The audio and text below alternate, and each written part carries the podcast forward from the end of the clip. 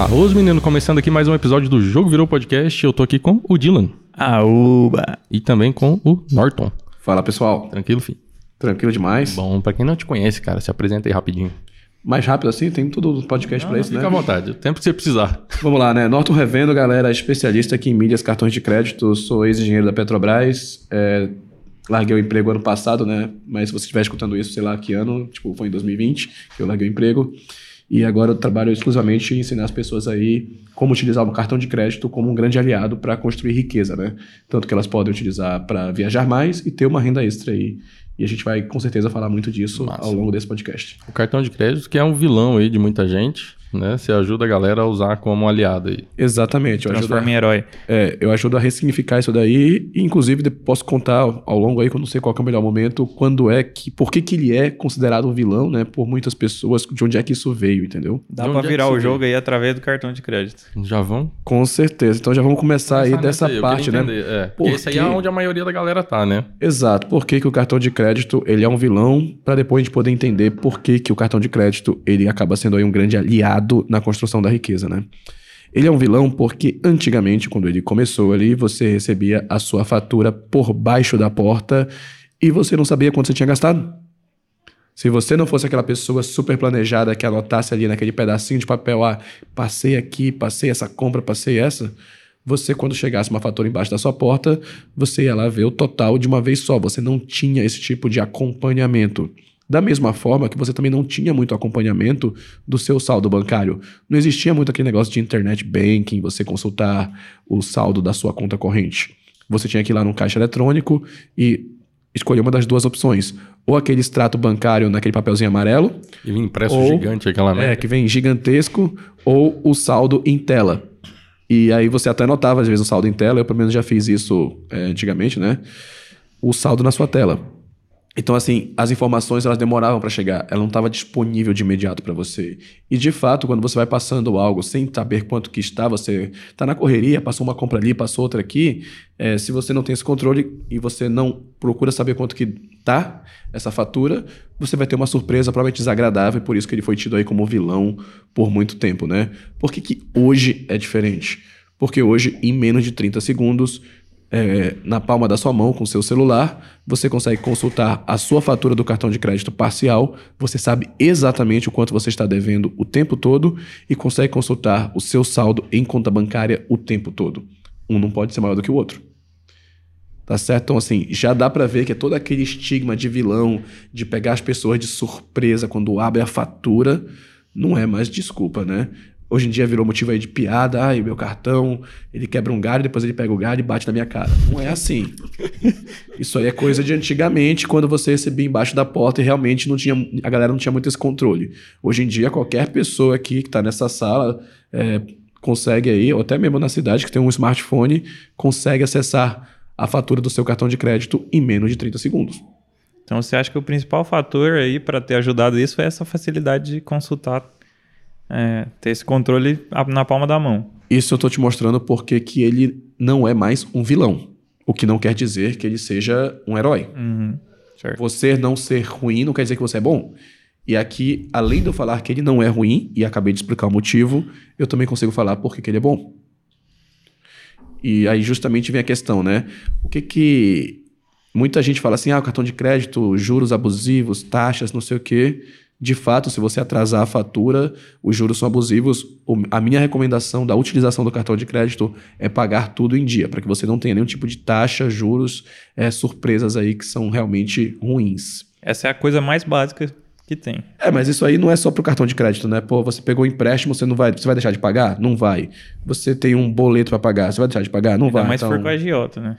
Exato, então toma cuidado. Nesse caso aí é ainda mais preocupante. Então, assim, é bem mais abusivo. Não é uma, não é uma particularidade do cartão de crédito cobrar juros por atraso no pagamento. Você deve honrar os seus pagamentos. Crédito vem da palavra acreditar, da pessoa que está, do credor, está acreditando que você vai honrar aquela sua dívida, aquilo que você tomou. Então, assim, seja um empréstimo, é, o próprio cartão, um tipo de financiamento, você tem que pagar. Isso aí é o básico. Então, assim, é, por que que ele é um herói? Porque As próprias empresas têm aí os programas de fidelidade, né? Cujo próprio nome fala, visam aí fidelizar o cliente. Que é muito fácil a gente pensar nisso quando a gente vai num restaurante, numa barbearia, pega aquela cartelinha lá que tem... É, a cada cinco carimbos você ganha um corte ou ganha um, uma outra refeição. Por que que aquilo é interessante pro negócio? Porque se a pessoa vai lá e completou cinco, dez carimbos, o dono do estabelecimento tem uma certeza. Esse cara não está indo comer lá na concorrência, não está indo cortar o cabelo lá na concorrência. Então, da mesma forma, programas de fidelização estão presentes aí nas mais diversas, nos mais diversos setores, né? Como uma forma de fidelizar, de fato, o cliente. Eu, teoricamente, preferiria voar numa companhia aérea que me desse algum tipo de bônus, brinde, do que naquela companhia aérea que não serve nada. Assim, claro, mantidas variáveis constantes, né? Então, nessa parte aí, justamente dos programas de fidelidade, dos bancos, das companhias aéreas, tudo isso, o cartão de crédito, muitos cartões de crédito acumulam pontos em relação às suas compras, tá? Uma quantidade de pontos. Toda vez que você passa o seu cartão de crédito, você ganha uma quantidade de pontos. Só daí a gente já começa a perceber que existe uma vantagem. Aí você pode estar pensando, né, quem está escutando a gente assim, tá, mas e a tal da anuidade? E aqui eu gosto de fazer um negócio, né? Tem aquele ditado que fala muito bem assim, tipo... É, toda laranja tem só metade, você vai encontrar metade da sua laranja. Eu garanto pra você que existe aí um Tinder de cartão de crédito, que existe um cartão de crédito que ele vai te dar aí o máximo de benefícios e não vai te cobrar nada, tá? E quando eu falo que ele não vai te cobrar nada, eu tô me falando especialmente em relação à anuidade. Seja porque esse cartão de crédito ele realmente não tem anuidade e hoje existem mais de dez cartões sem anuidade no mercado, é muito fácil você encontrar isso e ele vai estar te dando um benefício. Se algo não te cobra nada e te dá um benefício, esse algo é herói, tá? E mais, é mesmo aqueles cartões de crédito que tem uma anuidade, existem maneiras de você não pagar essa anuidade. E aqui, não pagar, eu digo de ser isento mesmo. Por exemplo, existem cartões que se você gasta um determinado, é, uma determinada quantia todo mês, você está isento da anuidade. Então, e vai estar ganhando seus pontos. Então, perceba que quando você não tem custo e só tem benefícios, esse algo passa a ser um herói, algo que vai ajudar na sua construção de riqueza.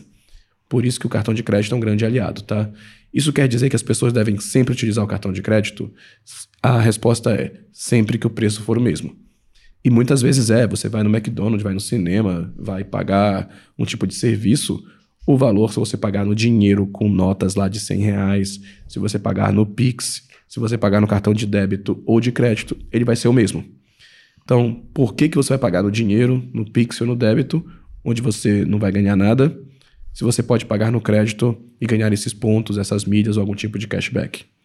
Em algumas ocasiões dá até para parcelar e manter o dinheiro como um fluxo de caixa, alguma coisa desse tipo. Exatamente. Essa também, além disso, essa é outra vantagem, né? Tipo assim, uma vantagem que você, ao pagar no cartão de crédito, você vai ter que fazer... você, aquele negócio já está, já está pago, a transação foi efetivada, mas você só vai precisar desembolsar aquilo no dia do vencimento da sua fatura, que normalmente vai ser um período entre dez e, é, e quarenta dias do, da data que você comprou. Então, você ainda tem tempo para pagar.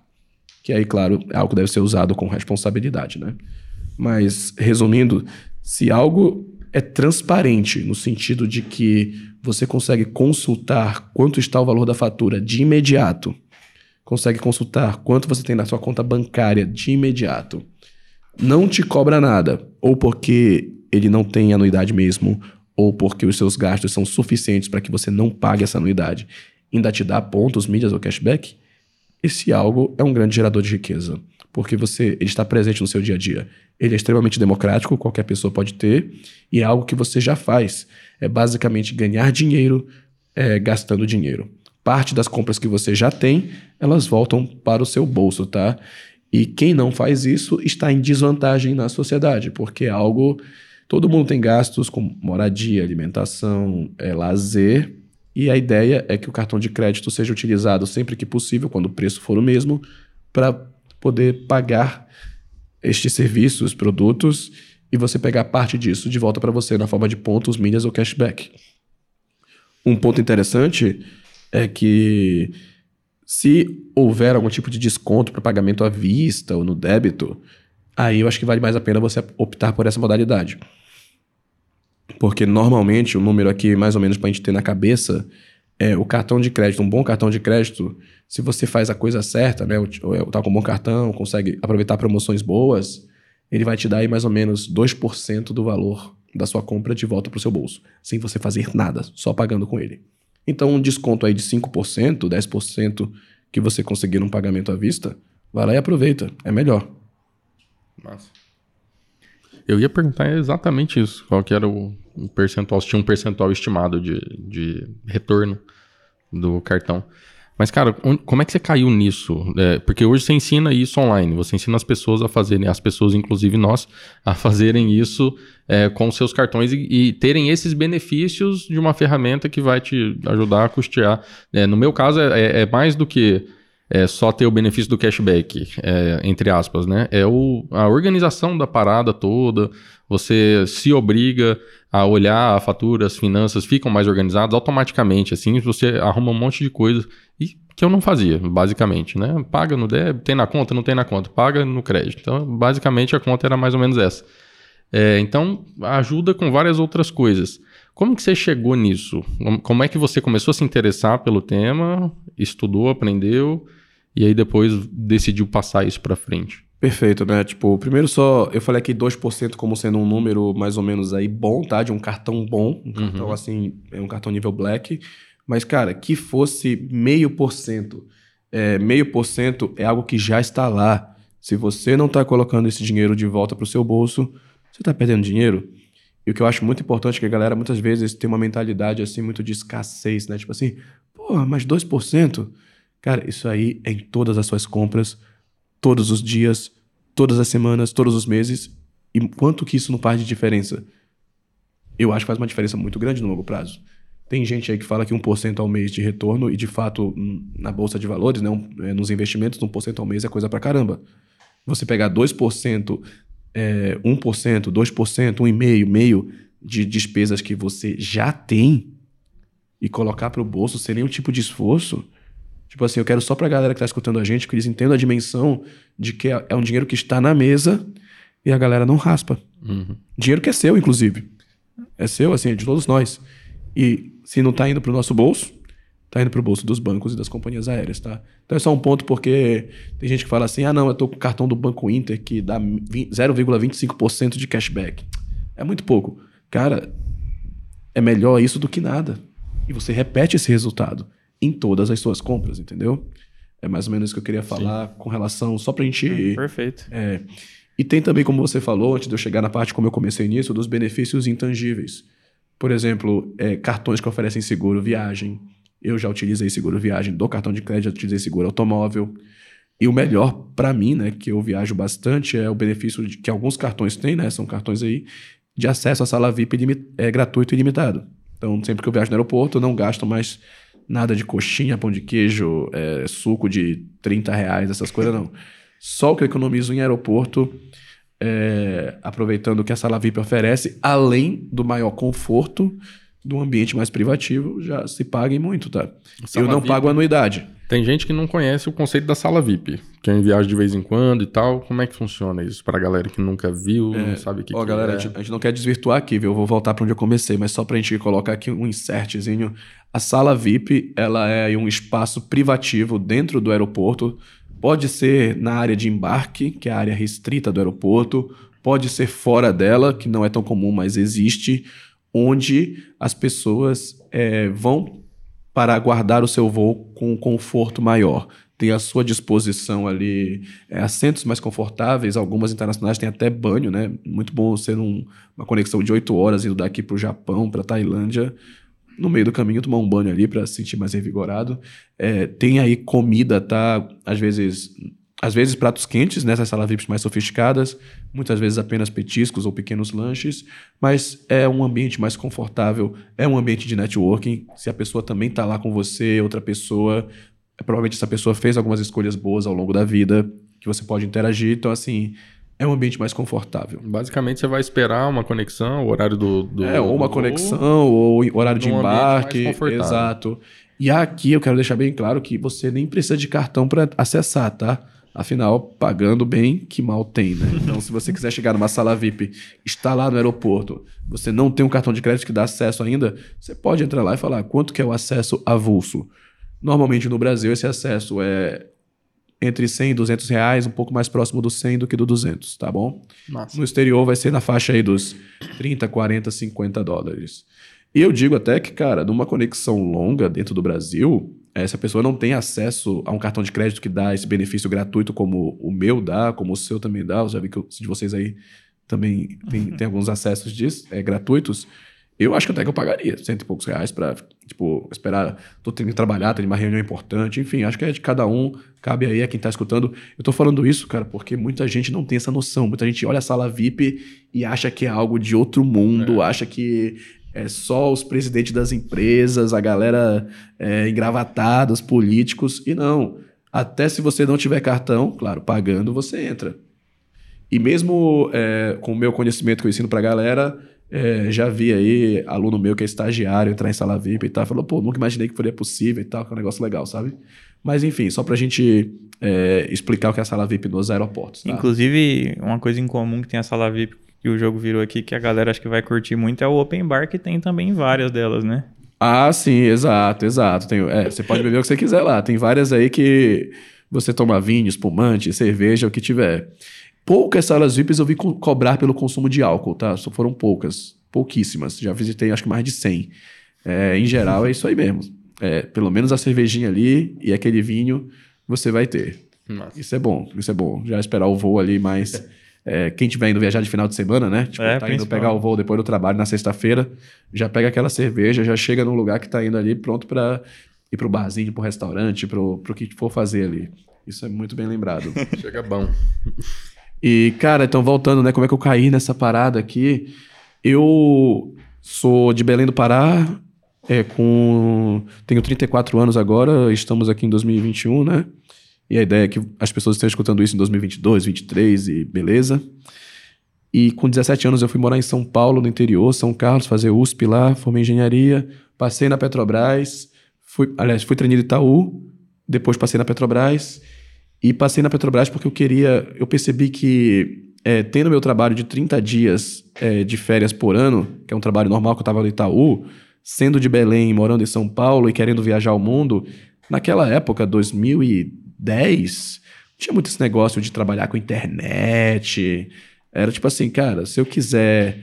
É, não, não tinha muita noção. Tipo, pra mim era programador tava e olhe lá. Né, não existia o conceito digital. De nômade digital. Marketing digital tava começando.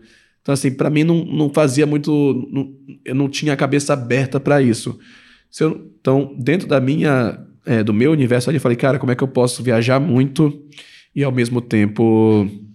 É, ganhar dinheiro, né? Porque é, você vê que muitas coisas da vida, é, na mentalidade comum das pessoas, é, existe um caminho entre ganhar dinheiro e ter tempo livre. Sim, é o oposto. A ideia é que você consiga otimizar isso, ter o tempo livre que você quer e também ganhar um, a sua renda que você considere satisfatória aí. Mas enfim, né? Aqui a gente tá... É só uma questão pra galera refletir um pouco aí, porque ah, quem quiser ter todo o tempo livre do mundo é só não trabalhar, não vai ganhar dinheiro, mas tá todo o tempo livre do mundo. É, tem até aquela, aquela chargezinha, né? Que quando você é criança, você tem tempo e tem energia, mas não tem dinheiro. É. Aí, quando você fica adulto, você tem tempo, você tem energia e dinheiro, mas não tem tempo. Aí quando você fica velho, você tem tempo e dinheiro, mas não tem energia. Exato. A ideia é que você não seja um adulto que não tenha tempo. Tipo assim, eu tenho uma vida muito corrida, mas eu faço basicamente tudo que eu quero. Eu viajo pra onde eu quero, é... Então, tipo assim, eu sou corrido, mas ao mesmo tempo eu faço as coisas que eu quero. Uhum. Faço tudo que eu quero? Não, porque ninguém faz tudo que quer, né? Acho que nem, nem o presidente dos Estados Unidos faz tudo que quer. Enfim, é, continuando aqui, né? Então, assim, naquela época eu falei, cara, trabalho da Petrobras, que um amigo meu me apresentou, é, falou que o irmão dele tinha passado e tal, não sei. Aliás, o, o, o emprego dos meus sonhos, na época da faculdade. É, eu conheci, não. Eu fiz engenharia ambiental, e aí eu tinha um, uma galera, assim, que, de veteranos e tal, que passaram na... No, no concurso da Petrobras. E aí eu fiquei nessa, falei, caraca, que massa o concurso, né? Aí você vai sondando, porra, quanto o cara ganha? Fala, porra, o cara ganha bem, o cara trabalha massa, um desafio legal. Fala, porra, acho que eu quero fazer esse concurso aí. Aí eu fiquei com isso na cabeça. Aí quando eu decidi empreender, no finalzinho da faculdade, assim, eu, eu joguei essa pra mim, assim, eu falei, ó, vou, vou gastar tudo que eu tenho aqui nessa, na empresa. Se não virar, eu vou fazer um concurso pra Petrobras. Ah, foi, a meta foi essa. Eu... Assim. Se não der não. certo, eu vou tentar com tudo. Se não Isso der é legal. Certo. E ainda mais que naquela época ali, pelo menos, né? Quando eu tava, tipo assim... É... Na verdade, hoje, hoje em dia eu acho que voltou. Mas entre dois mil e quatorze e dois mil e dezesseis, falar que era da Petrobras não era muito bom, não. É. Da Lava Jato ali. Não, mas, mas isso dois... foi... Dois... Eu sou formado em dois mil e dez também. É, então é. a gente tá na mesma, na mesma é, vibe aqui. Naquele então, assim, momento ali era massa orgulho, pré-sal, não sei o quê. Massa pra caralho. Bombando, é. Petrobras. Então, assim, ainda tinha toda essa parte de que você falou de ser um orgulho grande, né? Uhum. E aí eu fiquei sabendo desse trabalho como engenheiro de petróleo, que você trabalhava em plataforma. É, na Petrobras, poucas pessoas trabalham em plataforma, mas quem trabalha geralmente é o corpo técnico da empresa, não o corpo de nível superior, que é até mais caro porque tem os adicionais e tudo, já que é um ambiente uhum. mais inóspito, né? Mas se você quiser trabalhar embarcado, que a gente chama de trabalho embarcado, e esse meu amigo falou, oh, meu irmão tá fazendo isso. Eu falei, ah, eu sei como é, né? Trabalha quinze e folga quinze. Ele, não, trabalha quatorze e folga vinte e um. Eu falei, como é que é, pá? Trabalha quatorze e folga vinte e um, você tá brincando. Ele, não é, meu irmão tá lá. Aí eu falei, eu quero isso. Aí abriu o concurso lá em dois mil e dez. É, essa conversa foi final de dois mil e nove, tá? Mas abriu o concurso em dois mil e dez. É, estudei, não tanto quanto deveria, mas estudei um pouquinho, também que tinha uma boa base. Passei, fui morar em Salvador, fiz um ano lá. E aí é, fui pra trabalhar... Em, aí, tipo, tem tipo um funil lá também, né? Porque... É, é muito funil, a vida, a vida é funil, né? A vida Sim, é você afunilar é. e, e, e ser o melhor naquilo que Passar você, de que fase, você né? se propõe a fazer. Então, assim, dentro da Petrobras, que é, para trabalhar embarcado como nível superior, tem que ser engenheiro de petróleo. Dentro ah, da engenharia qual, de... qual engenharia que você fez? Eu fiz elétrica na U S P, lá, ah. elétrica com ênfase em eletrônica, em São Carlos, até. Tá? Então, assim, dentro da engenharia de petróleo, para trabalhar embarcado, tinha que ser engenheiro de petróleo. Dentro da engenharia de petróleo, tinham quatro é, vertentes, assim, eu diria, né? É, poço, reservatório, produção e elevação e escoamento. Quem trabalha mais embarcado é o de poço. Ainda tinha um outro funil. Eu falei, caralho, preciso chegar em engenheiro de petróleo, preciso ir para engenheiro de poço. E dentro de engenheiro de poço, obviamente que não são todas as vagas de embarque. Então, assim, fui passando do funil, consegui minha vaga de embarque na Amazônia. É, eu era o único, único candidato da região norte, então já cheguei pro cara assim, olha, eu sou o cara acostumado com os mosquitos, com calor, não vou reclamar, com a chuva. Não vou, não vou querer... Porque a galera do Sudeste, que é muito que vai para Manaus, Belém... Passa mal. Fala assim, nossa, é muito quente e eu tô suando muito e tem muito mosquito. Eu já fui logo pro cara assim, ó, oh, não, pode ficar tranquilo que eu tô indo aqui, eu sei onde eu tô me metendo. Que é o que o cara quer, né? O cara não quer alguém que vá lá, dar trabalho, dá dois meses e reclama, tem que ser transferido, negócio chato. Já cheguei lá é, na conversa certa. Quebrando objeção. Fale o que a pessoa quer ouvir, né? E aí quebrei a objeção, fui. E aí comecei a trabalhar embarcado, é, quatorze dias de trabalho, que a galera imagina que... A galera só vê... É como tudo na vida, né? A gente só vê o, o trailer do filme, né? Que são as melhores partes. Costumo dizer que a galera só vê as doses que a gente toma e não os tombos que a gente leva. Então, quando você fala trabalha quatorze por vinte e um, o cara não escuta os quatorze, ele escuta só os vinte e um. É. Só os vinte e um. Só... Realmente, os vinte e um são bons pra caramba. Tipo, muito bons. Só que os quatorze são perrengue. Na mesma não. proporção, os quatorze é... são complicados. Não existe ônus sem bônus nessa vida, né? Então, assim, eu tava... Eram quatorze dias no meio da selva lá, na produção de petróleo. Pra quem não sabe, tem petróleo na Amazônia, assim... todo é, combustível de Manaus e gás é, da região norte do Brasil.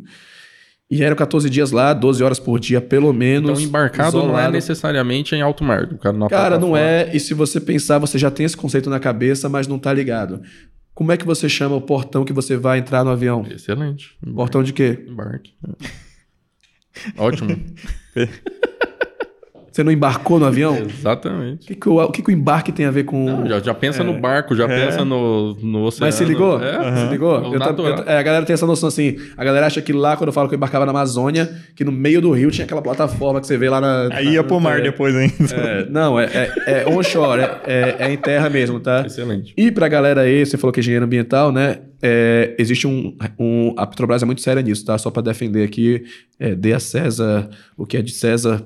É, para fazer um poço, sim, tinha que desmatar uma área, mas após a conclusão, tinha que reflorestar tudo. Inclusive, antes de desmatar, tinha que catalogar todas as espécies de fauna e flora ali, é, né? Licenciamento ambiental, exatamente. Condicionante de licença. Exato. IBAMA e IPAAN lá hum. do Amazonas, tipo, não vão dar licença se o negócio não for eu bem fiz uma, feito. Eu fiz uma visita técnica uma vez e eu já trabalhava. No finalzinho da faculdade, eu já trabalhava. E a galera tudo juvenil, assim, estágio, inicia- iniciação científica, não sei o quê. A gente foi fazer uma visita na... Cara, era uma, uma mineradora que tem lá no Maciço do Urucum, lá no estado do Mato Grosso do Sul, no, no Pantanal. E aí os caras faziam extração, só que era... É, cara, o impacto ambiental ele é gigante, só que é tudo licenciado, normal. Chega lá, você tem que fazer a extração de solo orgânico, aí você explora o minério que está embaixo do solo orgânico. Antes disso, você tem que fazer todo o inventário florestal, aí faz um viveiro de mudas, aí faz a, a, a coleta de sementes no entorno, aí vai mantendo isso ao longo Exato. Da operação. Depois você tem que re, é, retornar aquele solo original para o local e fazer o plantio. E aí, a visita técnica que a gente fez, o pessoal da indústria levou a gente para conhecer, o, da mineradora levou a gente para conhecer o viveiro. A galera da ambiental, né? Vamos levar para ver as mudas, né? Ah, é as mudas e não sei o quê. E aqui a gente faz assim, a gente faz assado, a gente colhe lá, não sei o quê. Aí eu falei, não, vocês fazem, mas vocês fazem de bonzinho ou tá na condicionante da licença? Aí o pessoal, pô, nem sabia o que era condicionante de licença, né? Aí o engenheiro da, da, da mineradora falou, não, é condicionante da licença. Eu falei, ah, vou ter que fazer, né? Não é, ah, tipo assim, pintando aquele... Não, é obrigatório, mas sim, é algo responsável, sim. né? Tipo, com certeza, com certeza. É porque a galera que escuta a gente assim, não imagina, pô, petróleo na Amazônia, por isso que não sei o quê e tal. e, e não, é um negócio, é um trabalho sério, tá? O problema são as atividades ilegais. Sim, quem não tem noção do que é o meio ambiente, de como é que funcionam os processos, acha que tudo é, é problema. Acho que tudo é zona, pois é. é o problema são madeireiras ilegais. Exatamente. Tipo, tudo... É, pô, é, é, Suzano, as empresas lá, pô, é, tem a... produz madeira, papel, uhum. mas é área reflorestada, Sim. tem projetos. Então, assim, o negócio funciona de forma inaceitável. Ah, o impacto no meio ambiente é zero? Claro que não. Nada é zero. Nada é zero. Mas o... também a sociedade só funciona dessa Exatamente. Forma, entendeu? Exatamente. E quem tá assistindo aí, que tá achando que a gente tá falando merda, só se existir, você já tá causando impacto ambiental, seu juvenil. Então, deixa aqui só é esse, tipo isso. esse insight. Mas, cara, continuando aqui pra gente não, não voltar, né? É, então, nesses vinte e um dias... Os catorze dias eram doze dias de trabalho, tipo, era pesado. Se você pensar doze horas de trabalho por dia vezes catorze dias, dá cento e sessenta e oito horas, que basicamente é o que trabalha uma pessoa que trabalha oito horas por dia, quatro dias por semana. Então, assim, é mais... e o ciclo de catorze, vinte e um são trinta e cinco dias, quase um mês. Então, é mais ou menos elas por elas, tá? Não é que a gente trabalha pouco, é que a gente trabalha concentrado. E eu Sim. gostava disso, trabalhar concentrado. Tipo assim, rala, rala, rala, pra depois ficar um pouco na boa. Eu prefiro isso. Se eu tivesse que trabalhar no escritório hoje em dia, eu prefiro trabalhar... Três dias de doze, catorze horas, depois pegar aí quatro dias e dar um, uma curtida, é. É, sumir do mundo. Eu gosto de concentrar trabra- trabalho para depois ter um tempo livre, mas cada um é cada um, né? Nesses vinte e um dias eu sempre viajei bastante, viajava, viajava, e até porque, cara, se você se não viaja, é, você fica meio entediado. Naquela época, tipo, ia ficar meio entediado. Tipo assim, meus amigos tudo trabalhando. Os que não estavam trabalhando não tinham dinheiro para sair e acompanhar. Então, assim... Era só o final de semana. Falei, pô, não vou ficar aqui terça, quarta e quinta em Belém com a minha mãe. Minha mãe na época, minha mãe mora em São Paulo hoje em dia, morava em Belém na época, meu pai também. É, não vou ficar aqui coçando dentro de casa, vou viajar, mano. Vou me, me meter. E você tinha os outros amigos da empresa também, então sempre viajando muito. É, naquela época eu é, fiz uma coisa certa e uma coisa errada, né? Em termos de programa de fidelidade. Que eu já vou até dar um pulo do gato pra galera aqui. Eu me cadastrei em tudo que era programa de fidelidade das companhias aéreas mundiais. Tipo, era Emirates lá, Skywards eu tava, Singapore Cruise Flyer, é, Air France, o Blue lá, tudo, tudo, tudo você imagina. E aí sempre que eu vou, eu sempre pegava o voo mais barato e pontuava naquela companhia aérea. Isso é um erro, viu, galera? É, é legal você ter esse cadastro nas companhias aéreas, até porque existe a possibilidade de você ter equivalência de cadastros, só que procura sempre focar em pontuar na companhia aérea brasileira, na que tem parceria. De nada adianta, porque a não ser que você faça uma rota com muita frequência, alguém que tem, por exemplo, negócios em Dubai, que está o tempo todo fazendo São Paulo-Dubai pela Emirates, que está acumulando muitas milhas na Emirates, beleza, acumula lá. Mas assim, se você é, vai uma vez ou outra para Dubai, uma vez ou outra para Lisboa, não sei o quê, procura primeiro ver se tem uma companhia aérea brasileira, parceira daquela companhia aérea, para que você pontue na companhia aérea brasileira, que você tem mais chance de usar aquelas milhas. De nada adianta eu voar, eu voei com a Singapore... Acumulei, acumulei milhas lá no Chris Flyer da Singapore. Só veio uma vez com a Singapore. Tipo, entendeu? Assim, a ideia é quando você fizer voos internacionais, sempre que possível, pontuar na companhia aérea brasileira, numa parceira que você tenha mais chances de voar. Por que, que eu falei que fez uma coisa boa e uma coisa ruim? Porque eu acho legal você ter, de fato, esses cadastros em vários programas. É, tipo, tem benefícios, né? Tá exposto a, a oportunidades positivas.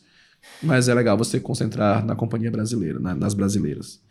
E aí eu comecei a viajar muito, muito, muito. Tinha uma meta que eu até estipulei quando eu morava em Salvador, de trinta países até os trinta anos, que parecia algo extremamente distante naquela época, mas que é, foi fácil. E antes disso, você já tinha viajado para o exterior? Cara, tinha ido em dois mil e sete para Colômbia, a primeira viagem pro exterior. Mas você não tinha essa rotina de ficar viajando? Não, foi na, isso aí foi na época da faculdade. Minha mãe bancou com sacrifício uhum. ali, tipo, olha, vou fazer, mas segura a onda, não sei o quê.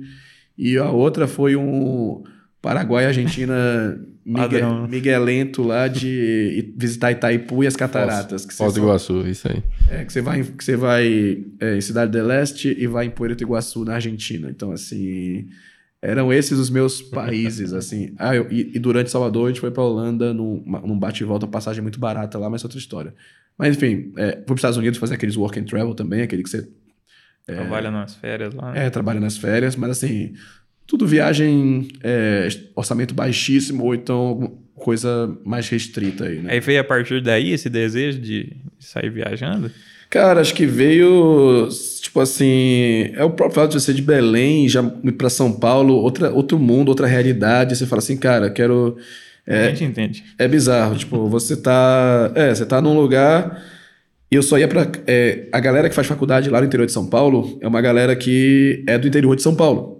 Então eles vão domingo à noite pra São Carlos, lá onde eu tava, né? Ou segunda de manhã, assiste às aulas, sexta-feira mete o pé pra sua cidade. Eu ficava lá. Eu só ia pra casa nas férias. Tipo, julho e dezembro. E é bizarro, porque, tipo, num dia você tá com uma galera é, comendo num tipo de lugar, é, e aí no outro você tá num ambiente completamente diferente. Tá de volta com a sua família, com seus outros amigos e tal. E isso acaba meio que, tipo, moldando você. Fica muito fácil dar tchau.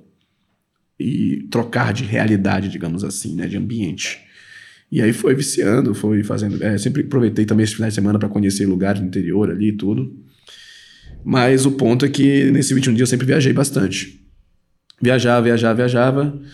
Até que é, tinha, um, tinha uns amigos que viajavam comigo, como eu falei, né? E em dois mil e quinze, é, numa viagem que eu tava na Geórgia, que não é o estado americano, é o país Geórgia, meu amigo falou, cara, esse negócio de milhas de cartão de crédito é...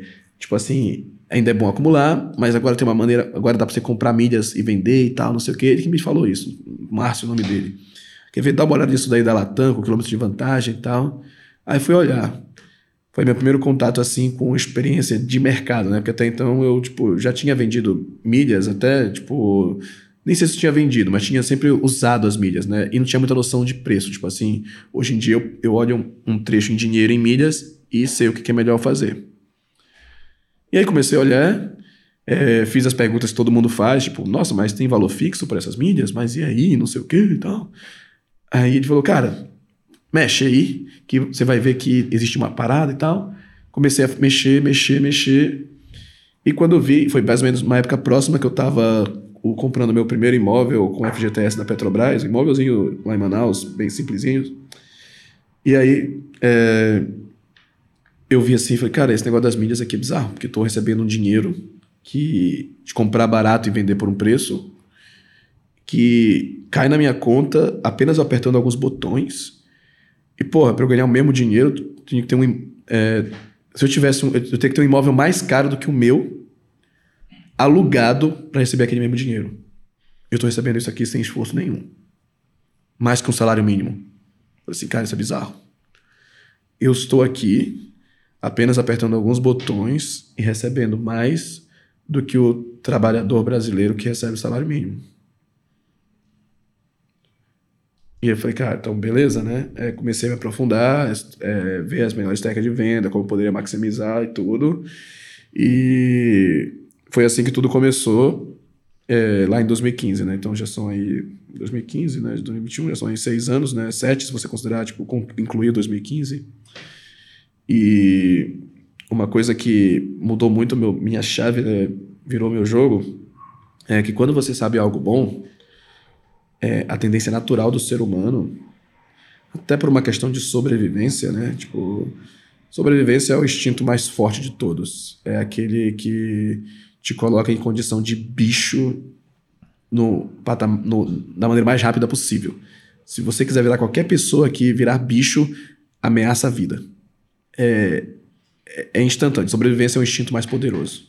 E tem que ser. É, duzentos mil anos, se você não desenvolve aquilo, você, nós, nós não estaremos aqui para contar a história. Seriam os leões que seriam dominados, sei lá. Então, até por questões de sobrevivência, o ser humano, quando ele costuma descobrir algo é, que é bom, ele fala, cara, eu vou guardar para mim. Porque se eu compartilhar isso aqui, mais gente vai fazer, e aí eu perco vantagem competitiva, digamos assim. Tipo, mais gente vai saber do meu segredo e tal.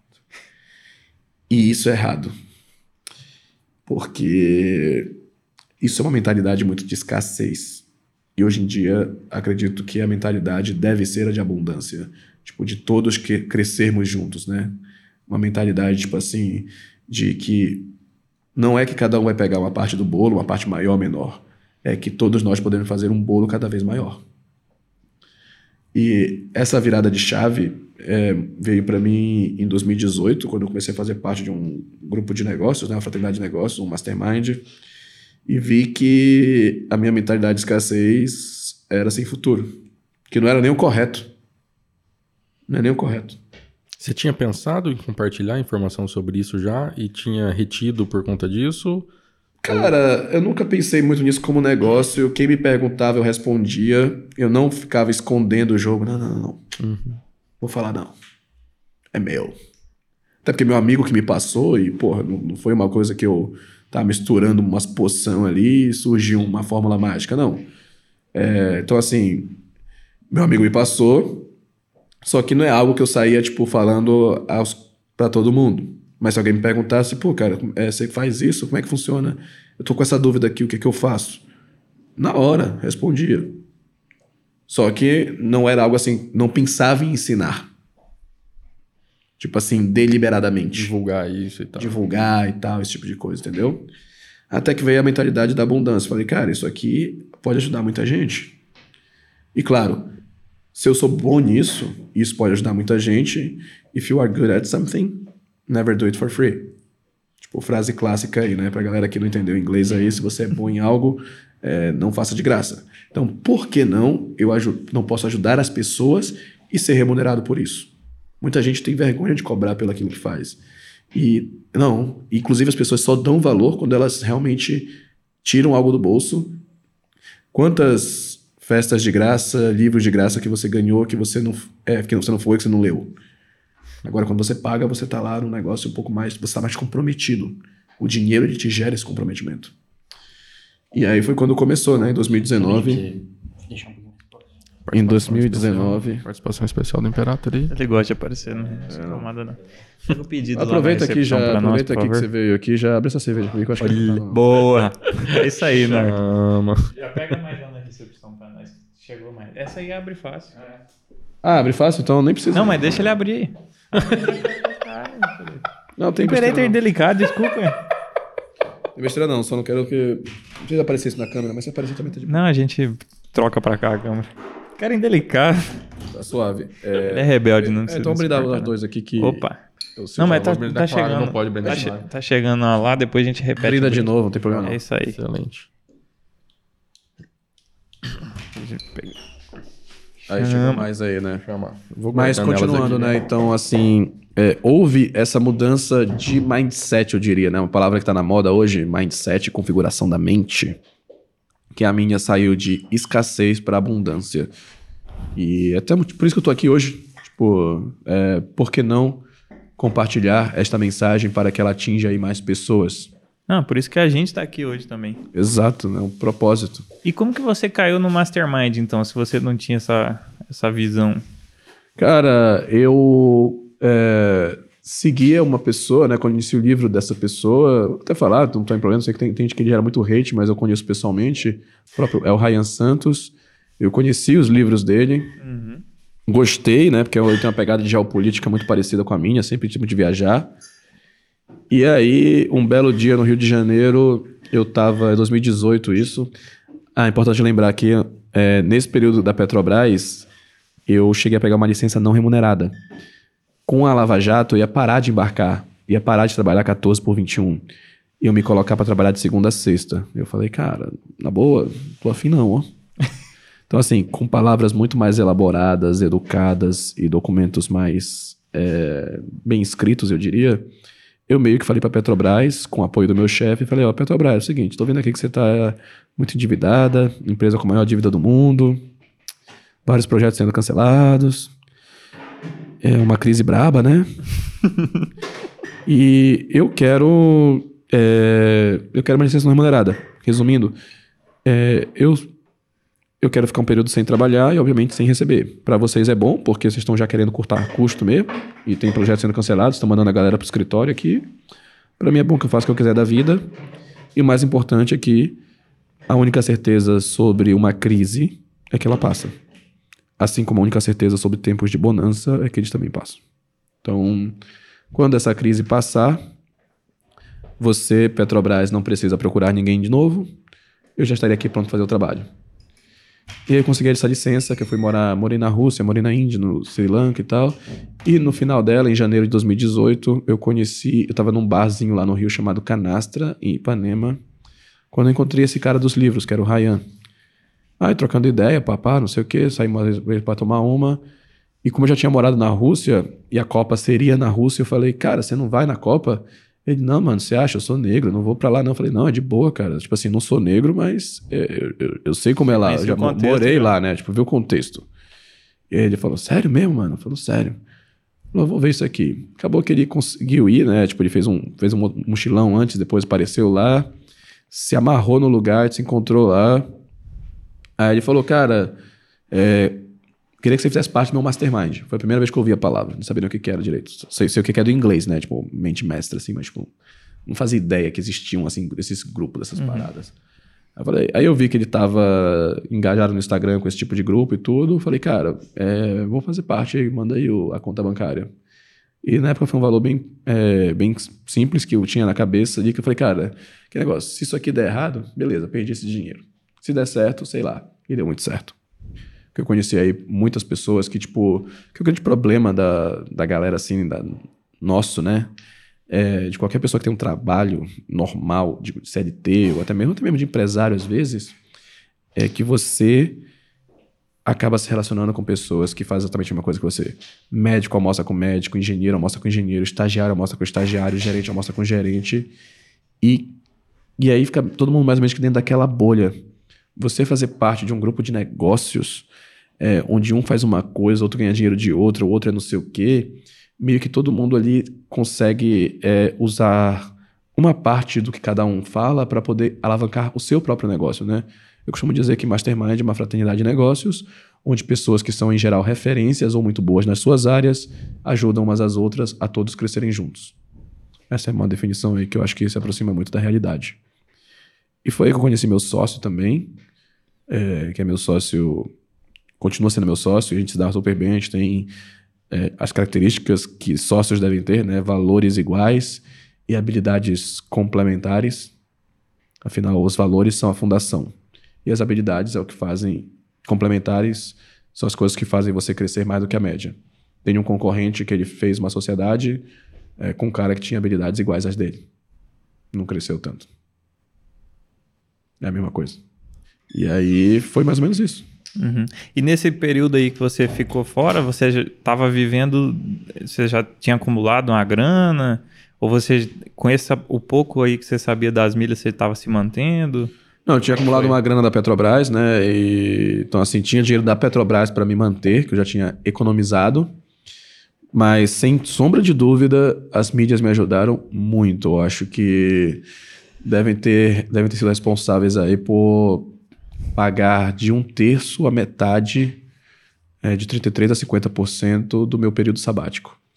E eu não sei exatamente quanto eu gastei, por, mas eu digo, eu estimo que em dezoito meses eu devo ter gastado uns cento e sessenta, cento e oitenta mil reais.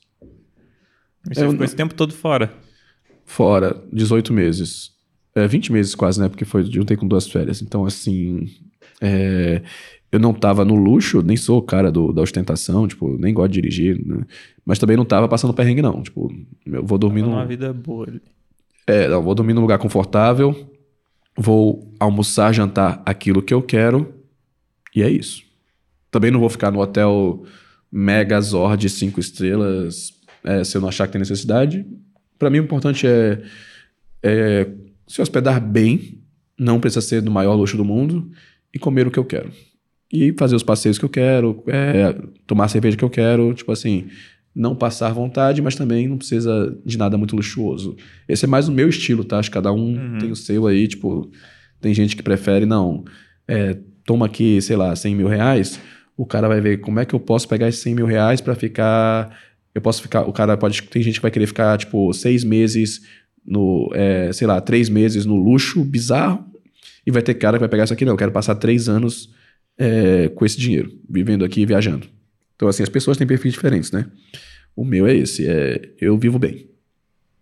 Certo. E esses países aí pra morar, você, qual critério? Você já tinha ido pra, ele, pra eles, ou você já tinha lido? Cara, o da, o da Rússia, é, o critério foi o idioma, tá? Porque eu gosto de idioma, eu já falo, eu já falava na época inglês, espanhol e francês, que são idiomas bem falados, né? A gente, a gente tem aqui, a gente fala português aqui numa coincidência, mas tipo, o espanhol você desenrola em muitos países da América Latina, praticamente todos, né? Tipo, tirando Haiti, Brasil, é, Guiana, essas coisas, você consegue falar espanhol em todos eles. É, então, primeiro você tem que aprender o inglês, óbvio, é a língua da humanidade aí, né? Do, do mundo, diria assim, né? Depois você, no meu caso, no nosso caso, que somos brasileiros, acredito que o espanhol é um custo-benefício bom. Tipo assim, você já sabe português. Espanhol tá logo ali, cara. Não precisa você estudar dez anos. Em alguns meses, você já aprende espanhol.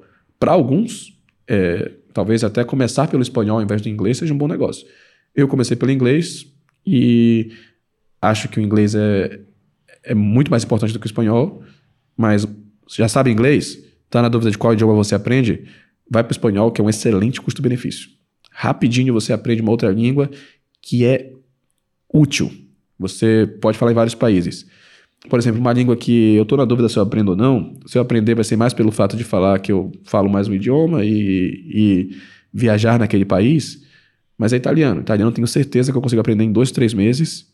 Só que eu não tô com essa pressa toda. Só fala, só fala na Itália, mano. Tipo, não, pra viajar assim, não, não vai me trazer tantos benefícios, entendeu? Beleza. Aí vem o francês. Francês também, tipo... Tanto que os dois maiores impérios do século passado, ali no começo, né? Era Império Britânico e Francês. Então, norte da África fala muito francês. Oriente Médio, ali no caso, Líbano e Síria... Então, o francês é uma língua ainda relativamente bem importante, né? Bélgica, é, a própria França, claro, mas assim, é, francês ele é importante, né? É uma parte do Canadá. E, inclusive, é uma das... Tanto o inglês, o espanhol e o francês são línguas oficiais das Nações Unidas. E aí eu falei, cara, é, pens... e essas línguas oficiais das Nações Unidas, que são seis, é inglês, espanhol, francês, russo, árabe e mandarim. Por que que elas são essas línguas? Porque a ideia é que as Nações Unidas consigam se comunicar com o maior número de pessoas na mensagem que eles estão traduzindo lá, né? Então, todos os documentos são obrigatoriamente traduzidos em... É, todos os documentos que eles emitem são emitidos em, pelo menos, inglês, espanhol, francês, russo, árabe e mandarim, que é para que sejam comunicadas ao máximo possível de pessoas. E por que que não, sei lá, tipo, pode ver que o mandarim, a Índia, a China tem muita gente, né? Todos eles são... línguas muito bem faladas aí. O hindu não está no meio, acredito eu, é, no caso da Índia, porque a Índia é um país com muitas línguas dentro de um país só, e o inglês meio que une todos eles ali. Enfim, é, percebi lá que falei, cara, entre árabe, mandarim e russo, acho que o russo parece o menos pior aí, vamos lá, né? E é o que eu digo, cara, tipo assim... Os três a... você ia ter que aprender um alfabeto novo também. É... E até que o alfabeto é fácil, viu? Perto do árabe, é. que eu tô estudando árabe agora, é, isso aí foi em dois mil e dezesseis, né? Agora já é fácil. É... E aí, pô, você consegue falar russo em muitos lugares. Rússia, Bielorrússia, Ucrânia, Cazaquistão, Uzbequistão, Quirguistão, tipo, é, pessoas mais velhas em Bulgária, Letônia, Estônia, Finla- é, até Finlândia, diria. Não, Finlândia nem tanto, mas é, Lituânia, então assim... Russo é uma língua... É, Geórgia, Armênia... Você fala russo em muitos lugares. Eu diria até que tipo, nós somos brasileiros e depois do inglês devemos aprender o espanhol. Se eu fosse, sei lá, mano, tipo... polonês, depois do inglês, eu ia aprender ou o alemão, por estar na vizinha Alemanha lá, que é o país rico, ou russo pela, pelo mercado lá no leste europeu, entendeu? Então, é uma questão aí de você é, ver o que é mais importante. Mas assim, russo, para quem viaja bastante, quem gosta de viajar, para mim fazia muito sentido. E aí fui dar aula de inglês em Moscou pela I E S E C, né? Você deve conhecer a I E S E C. Sim, sim. É, arrumei um trabalho para dar aula de inglês por três meses para crianças lá.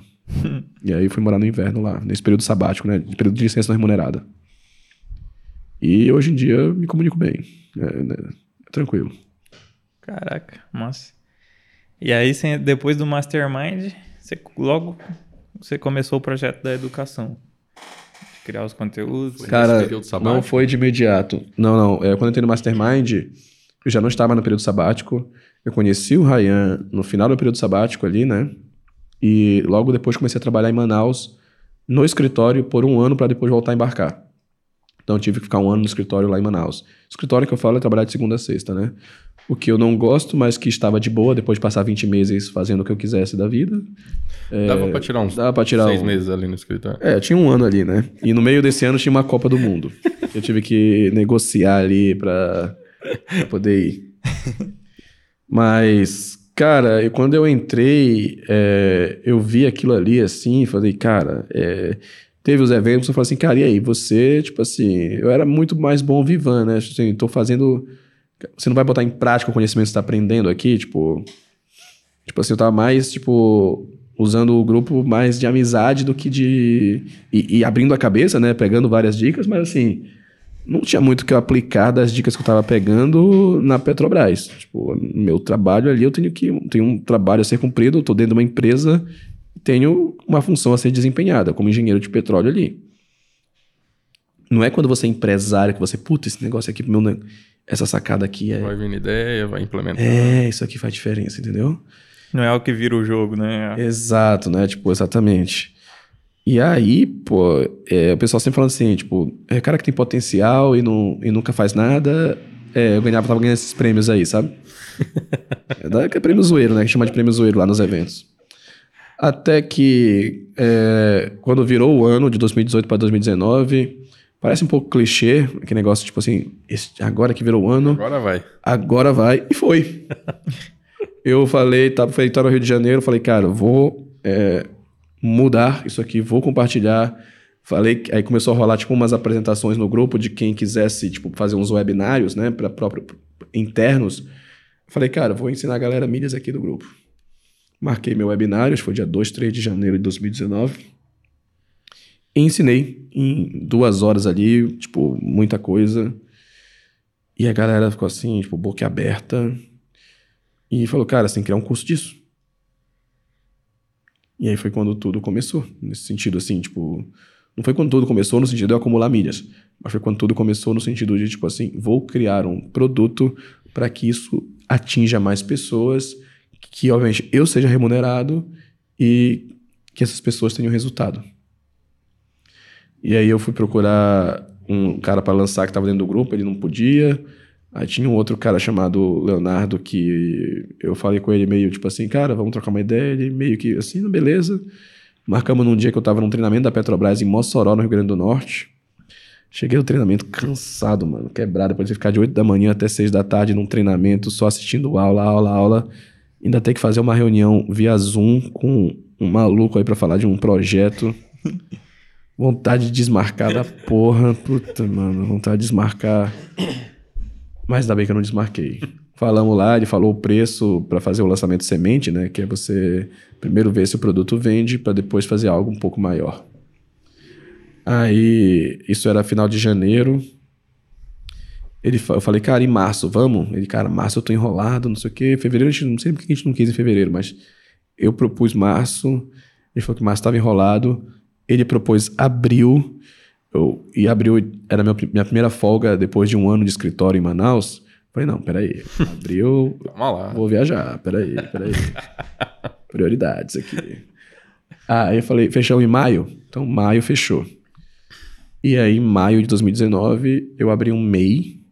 Para receber a grana da, da Hotmart, né? Na época lá que, foi, que a gente usava a Hotmart na época, eu falei, cara, abri um M E I assim, tipo, vinte e pouco de maio, não improvisasse, tipo, Google, como abrir um M E I?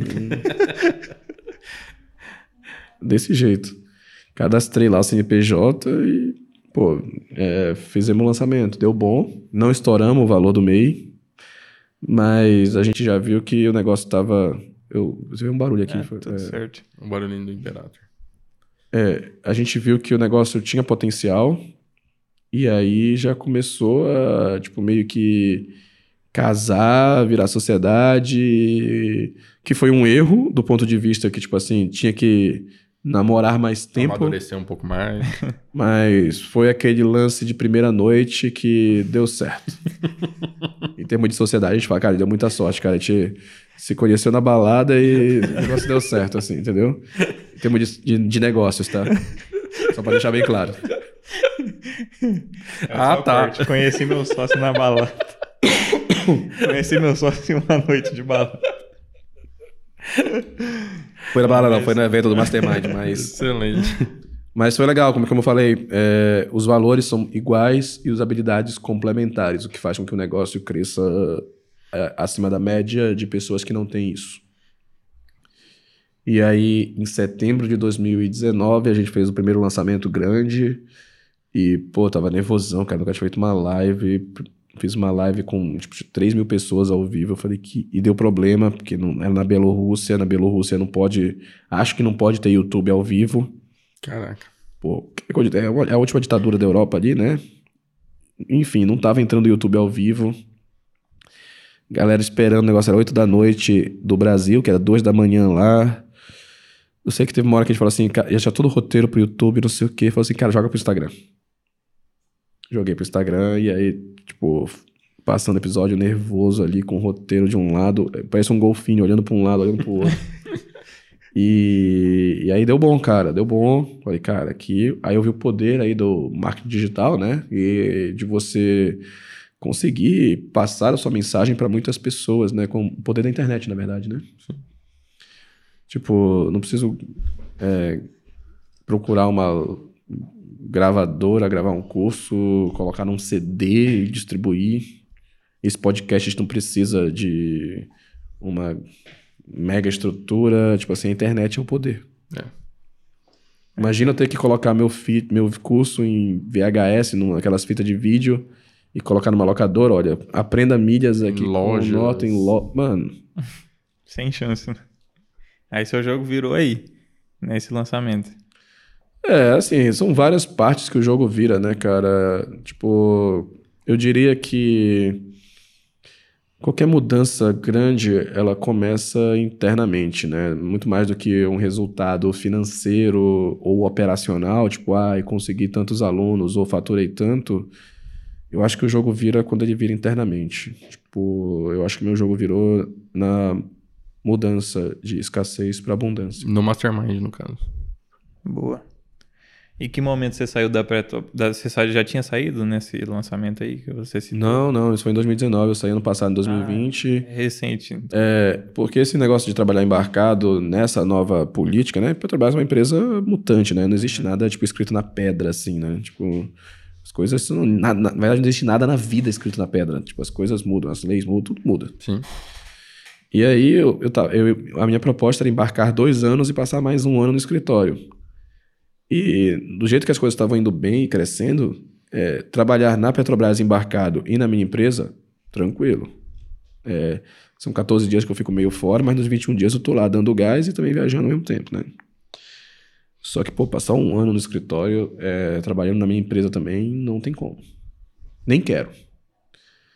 E aí veio a pandemia, é, veio uma oportunidade também de um programa de engajamento voluntário, onde você sai, mas recebe uma grana pra sair. Você já pensava em sair nessa época aí? Já pensava, cara. E falei, quando chegar o momento é, de eu me confrontar com parar de embarcar, é, eu vou sair. Porque eu não vou... Tipo, eu vou sair sem receber nada. Eu vou sair. Pedir demissão, tipo, ó. Tá, tava decididão já, então. Decididão, decididão não, né, mano? É sempre uma decisão... É passado. É uma decisão um pouco mais complicada, mas... mas vamos dizer que eu já estava com esse pensamento e aí é, veio a oportunidade perfeita, que eu diria, né? Que é justamente um, anunciar um P D V. Que é um programa de desligamento voluntário, onde você pede para sair, mas recebe uma grana por isso. Falei, aí eu olhei assim, cara, aqui eu não preciso... Eu, pode até ser que daqui a um ano, né, fazia, era quando eu decidi isso, faltavam, faltavam uns dez meses ainda, foi em mais ou menos maio, né, eu ia voltar, é, uns dez, onze meses pra eu, pra eu parar de embarcar. Segundo as regras atuais, podia até ser que se chegasse naquele período lá, eu, meu chefe falou, não, dá pra você embarcar mais um ano aí, dá pra você ficar... Ou então, uma semana depois, alguém podia falar, não dá pra você embarcar. É, ou então, uma semana depois, uma coisa podia acontecer. Mas acho mais difícil, porque, mas, porque, mas assim, podia. Até porque eu tava assim, com, com, quando veio a pandemia, é, as sondas, né, as plataformas ficaram paralisadas, fiquei sem embarcar. Dois meses. Então, assim, você não sabe. Mas, é, faltou, faltavam onze meses pra eu, teoricamente, voltar a embarcar, surgiu esse P D V. Falei, cara, vou... Pode até ser que surja outro daqui pra frente. É, mas isso aqui pra mim é um sinal. Já estou com esse pensamento. Já estou querendo é, contribuir. É porque assim, eu estava sessenta por cento dedicado na minha empresa e quarenta por cento na Petrobras, né? Se você trabalha catorze dias na Petrobras e vinte e um você tem livre, essa proporção dá mais ou menos quarenta a sessenta. Então eu estava quarenta por cento na Petrobras e sessenta por cento na minha empresa. De dedicação. Falei, cara, meu negócio já tá indo bem. Já tô querendo, tendo mais prazer nisso. Já tô pensando em sair. Isso aqui é só aquele empurrãozinho, tipo assim, vai. Só confirma. Só confirmar. E aí tinha até, tipo, final de julho pra apertar o botão lá, né? E eu lembro que no dia dez de junho, que é meu aniversário, eu escolhi essa data, já tinha decidido mais ou menos no dia vinte e pouco de maio, Dia dez de junho eu escolhi essa data para poder apertar o botão é, que, do P D V lá. Simbólico, né? E aí eu lembro que... E assim, por mais que eu tivesse decidido, decidir e de fato ir lá e apertar é uma coisa. Chamei um amigo meu que estava lá embarcado comigo nessa época. Eu falei, olha aqui. Ele olhou assim, caralho, tu vai apertar mesmo, bicho? O cara ficou assim, tu vai apertar mesmo? Eu falei, vou, bicho, vou. Apertei.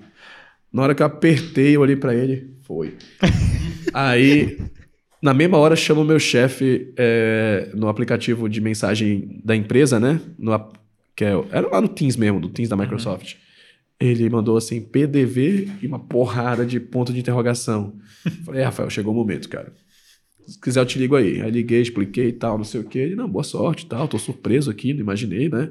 Que acho que ele, a galera imagina que... É, de fato, o pagamento na Petrobras, a remuneração é boa. Mas a galera imagina, acho que, é, que por trabalhar com YouTube, internet, é, as pessoas é, ganham quase nada. Assim. E, de fato, muita gente trabalha com YouTube e não tem uma, uma boa renda. E minha renda no YouTube nem é alta. Mas, tipo assim, todo... eles não imaginam que internet dá para pagar bem. Dá para fazer grana.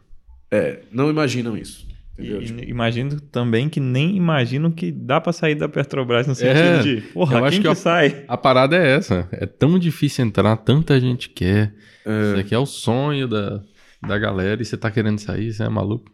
É, mais ou menos isso. Só que sua mãe, assim, sua mãe ficou de boa? Cara, é, já vou falar isso assim, é, é uma parada, como você falou, né, tipo, muita gente querendo entrar, só que assim, cara, a pessoa fala, nossa, foi corajoso que só.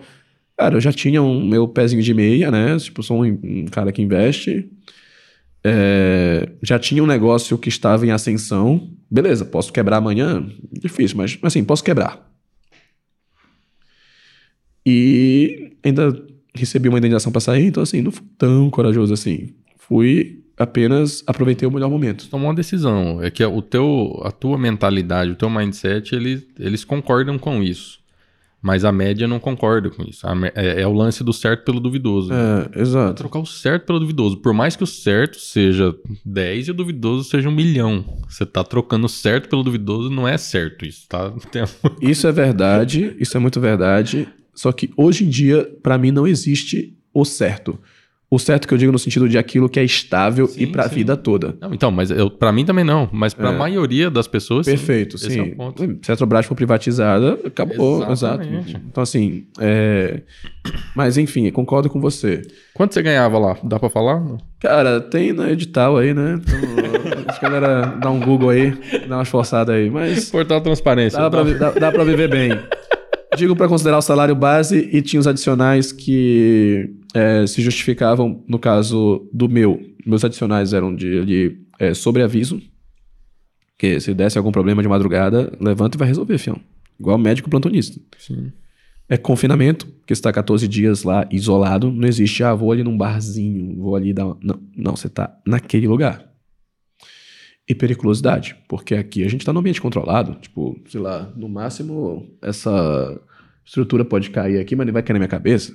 Lá não, cara, é tudo pressão, é, coisas pesadas, máquinas, é... Isso aí já dava pra dobrar o salário, então. Cara, do base dá pra dobrar, sim. E tinha também um adicional, um adicional curioso, que era adicional de permanência no Amazonas. Olha aí. Que, por incrível que pareça, depois que você tá lá, você percebe que é muito justo. Porque, como eu falei, ninguém quer ir pra região norte. E a maior parte dos trabalhadores é do Nordeste e do Sudeste. O cara do Nordeste, marcou a praia, não quer se meter na Amazônia. Eu adoro a Amazônia, eu sou da Amazônia. Belém é Amazônia, Manaus é Amazônia. O cara do Sudeste não quer ir pra lá, muito longe, muito, pô, muito longe, muito quente. Então, o cara do Sudeste, do Sul, é muito quente e muito longe. O cara do Nordeste quer ficar na praia. Então, ninguém quer ir pra lá. E a empresa precisa ter as suas atividades lá. E a Petrobras, assim, é uma empresa, é uma empresa, mas tem, rola muito, tipo... É, assim, o funcionário tem um... O empregado tem uns benefícios, né? Tipo, pode conversar, não é um negócio assim, tipo, ó, se você não fizesse, você se mandar embora. Não, é um negócio mais conversável. E aí os caras falaram, cara, temos que ter um adicional pra galera ficar aqui. Porque o próprio, o próprio Amazonas é um estado de ensino fundamental e básico é, deficiente, tá? Assim, falando isso sem politizar nem nada, tipo, muita... É um fato. É um fato, é um fato. Você, se você for no polo industrial de Manaus, nas indústrias, nas empresas, você vai ver que o corpo gerencial, em geral, é alguém de Belém, Fortaleza, São Paulo, provavelmente desses três lugares. Belém, Fortaleza, São Paulo, Recife, Rio. Eu trabalhei já em Benevides. Benevides no Pará. Pertinho, é. Pertinho de Belém. Mas assim, o, o Amazonas não tem... Não, você não, é difícil você ver alguém tipo, em posição gerencial de Manaus. Assim, é muito mais fácil de fora. Então, enfim, isso é um, um, um fato. Então, exige esse adicional também, tá? E beleza. É, você perguntou como minha mãe reagiu, cara. É, seus pais querem estabilidade, né? Eu achei até que... A, eu, eu me surpreendi com a reação do meu pai, na verdade. Minha mãe falou assim, meu filho, não acredito. Com aquela voz assim, né? Meu filho, não acredito. A voz de mãe. É, tipo assim, meu filho, não acredito. Lembro até hoje. E meu pai, que eu achei que ia falar a mesma coisa, não, assim, o mesmo nível de mensagem, né? Olhou pra minha, é, olhou pra minha mãe assim, não olhou, né? Tava, foi, eu falei no telefone, a gente tava em vídeo, né? E eu chamei todo mundo numa chamada de vídeo, que era na, era na pandemia, foi em junho, não sabia quando é que eu ia ver ele de novo. E não ia esperar pra contar, né? Meu, ele falou assim pra minha mãe, minha filha, trinta e três anos nas costas, você acha que ele não sabe o que ele tá fazendo? Eu falei, pô, me surpreendeu, ó. Surpreendeu a reação, viu? Exatamente. Boa. Aí ela deu uma tranquilizada com isso ou não mudou nada? Não, com certeza. Ela... Não, hoje em dia ela tá tranquila. Que você tá falando. É, acho que ela tranquilizou já, ela tipo... Ela tem uma confiança muito grande na minha responsabilidade, né? Então, assim, tipo, isso ajuda, tá? Se eu fosse o filho porra louca, acho que ela não estaria sem dormir até hoje, mas tá vivendo bem. Tá suave. É. Falando em porra louca, cara, como é que é o Rayan? O Rayan é porra louca, é maluco? Rayan... Cara, o Rayan... Você falou é... que incentivou ele a ir pra Copa e ele tem uma história que, que ele conseguiu... Subir bastante ali na época. Foi lá que Copa, ele estourou, né? Foi lá que ele estourou. Então você tem participação direta nisso. Com certeza, com certeza. É, acho ele muito gente boa, é, um cara extremamente inteligente, utiliza estratégias de engajamento, é um excelente manipulador aí. Manipulador, estou falando aqui no sentido positivo, tá? É, sedutor de massas.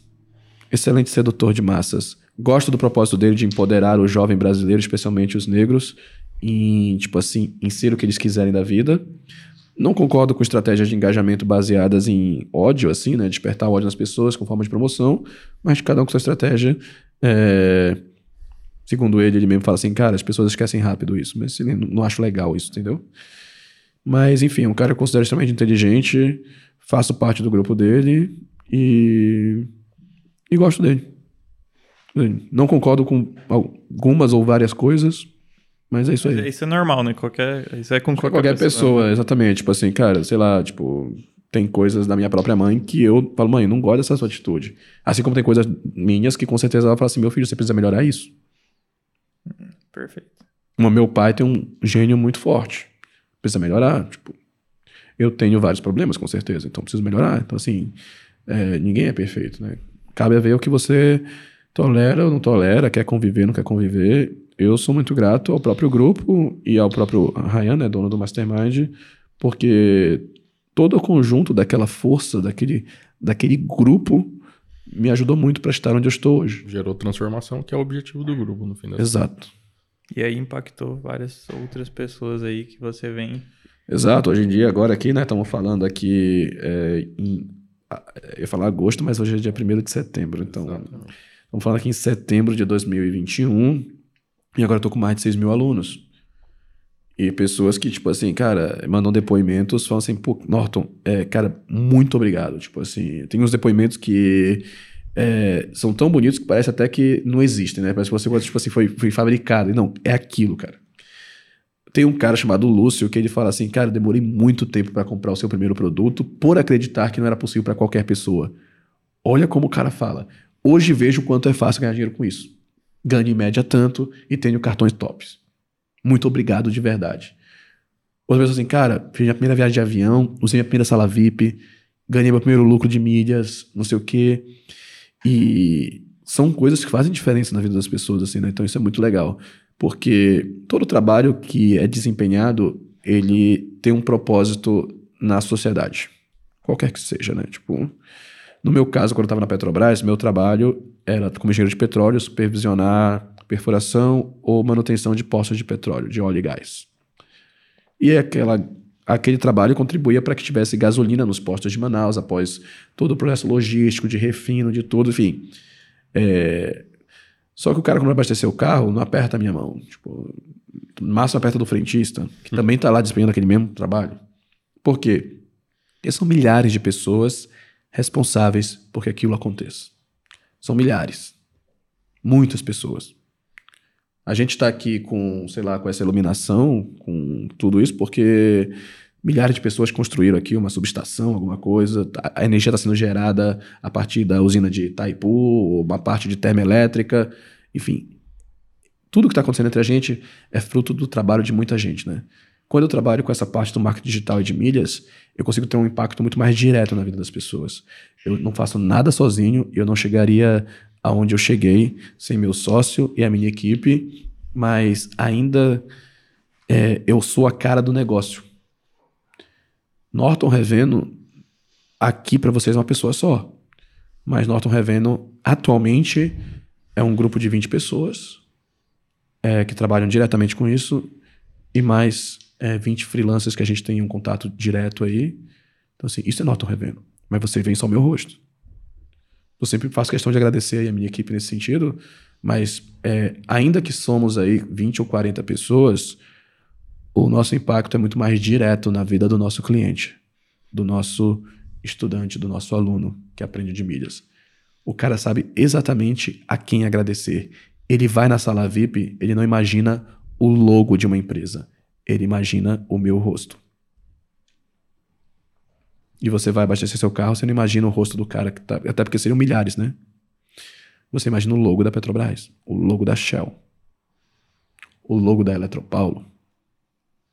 Quando você pensa nisso, mas o cara que acessa a sala V I P pela primeira vez, que tem a primeira renda extra dele com cartão de crédito, ele imagina o meu rosto.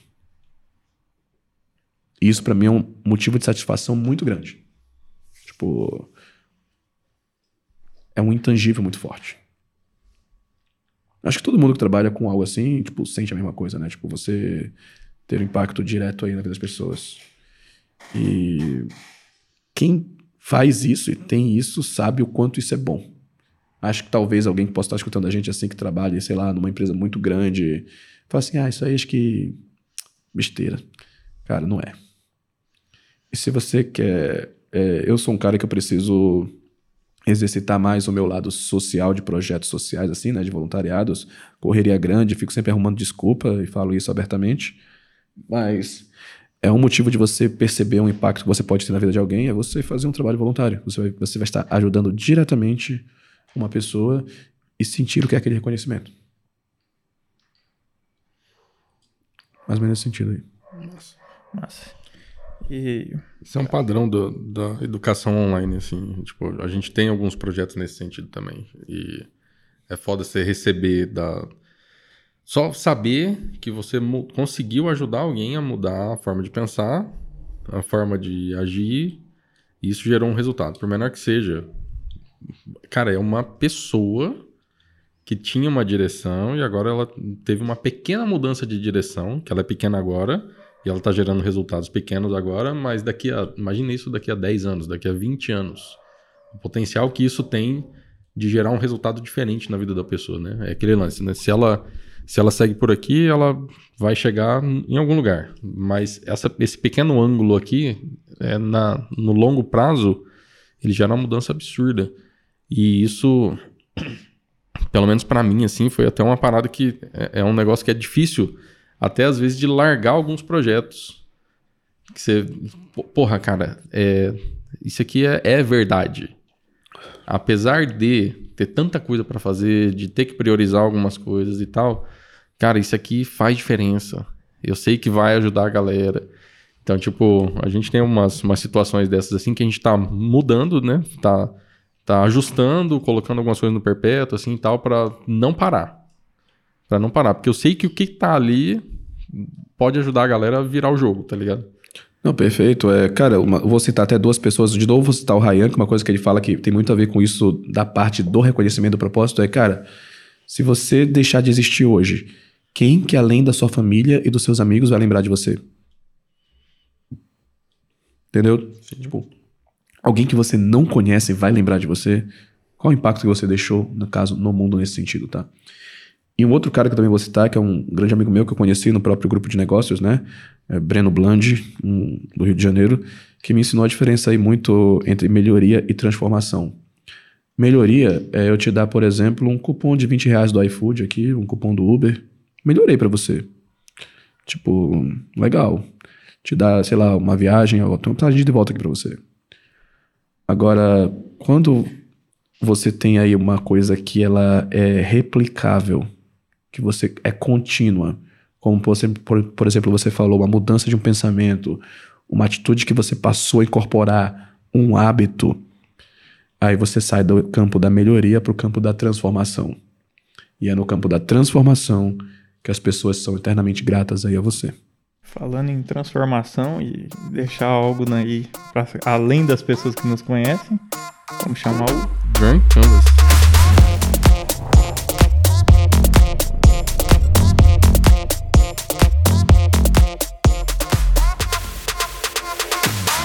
Voltamos aqui com o Drunk Canvas. Agora, Norton, é o seguinte, cara. Esse aqui é um quadro especial para solução de problemas e desenvolvimento de negócios. Nós vamos tomar aqui, eu e o Dylan, uma dose da Seleta Meu Bar, que é a melhor cachaça do Brasil, inclusive na temperatura ideal. E você tem duas opções aí. Qual que é a temperatura ideal? É trincando. Trincando. Pega ali o rótulo para ele dar uma olhadinha, Dylan, Engen- por favor. Engenheiro para engenheiro, né? Eu quero é. um valor em graus Celsius. O Kelvin, o Fahrenheit, alguma coisa assim. Essa é trincando em Fahrenheit. Para cada dose... Para a copa fica melhor falar que ela é trincando. Exatamente. Beba trincando, ah, gostei. Trincando. A temperatura é a menor possível, basicamente. Nossa, from Brazil. Feita no, lá no do sul, né? Você talvez não precise disso, que você é um cara que sabe, manja muito aí da geografia. É quando a gente fala geralmente lá que a gente é do Mato Grosso do Sul, a gente fala ah, de Campo Grande. Os caras, ah, Campo Grande, Mato Grosso. Do Sul, tem sempre um complemento, né? Então a gente já é, adiantou, antecipou aí no rótulo. Não, pode ficar tranquilo que eu não sou do eixo sul-sudeste, então... Ah, é, Belém é no Nordeste, né? É no Nordeste. É. Belém, onde Jesus nasceu, é onde Jesus nasceu. É lá mesmo. É lá mesmo. Natalino, só natalino. Pois é, então assim, essas paradas geográficas aí... O pessoal, pessoal não sabe, é, daqui do Sudeste, de maneira geral, é, colocar em sequência os estados do Nordeste que estão lá na ponta.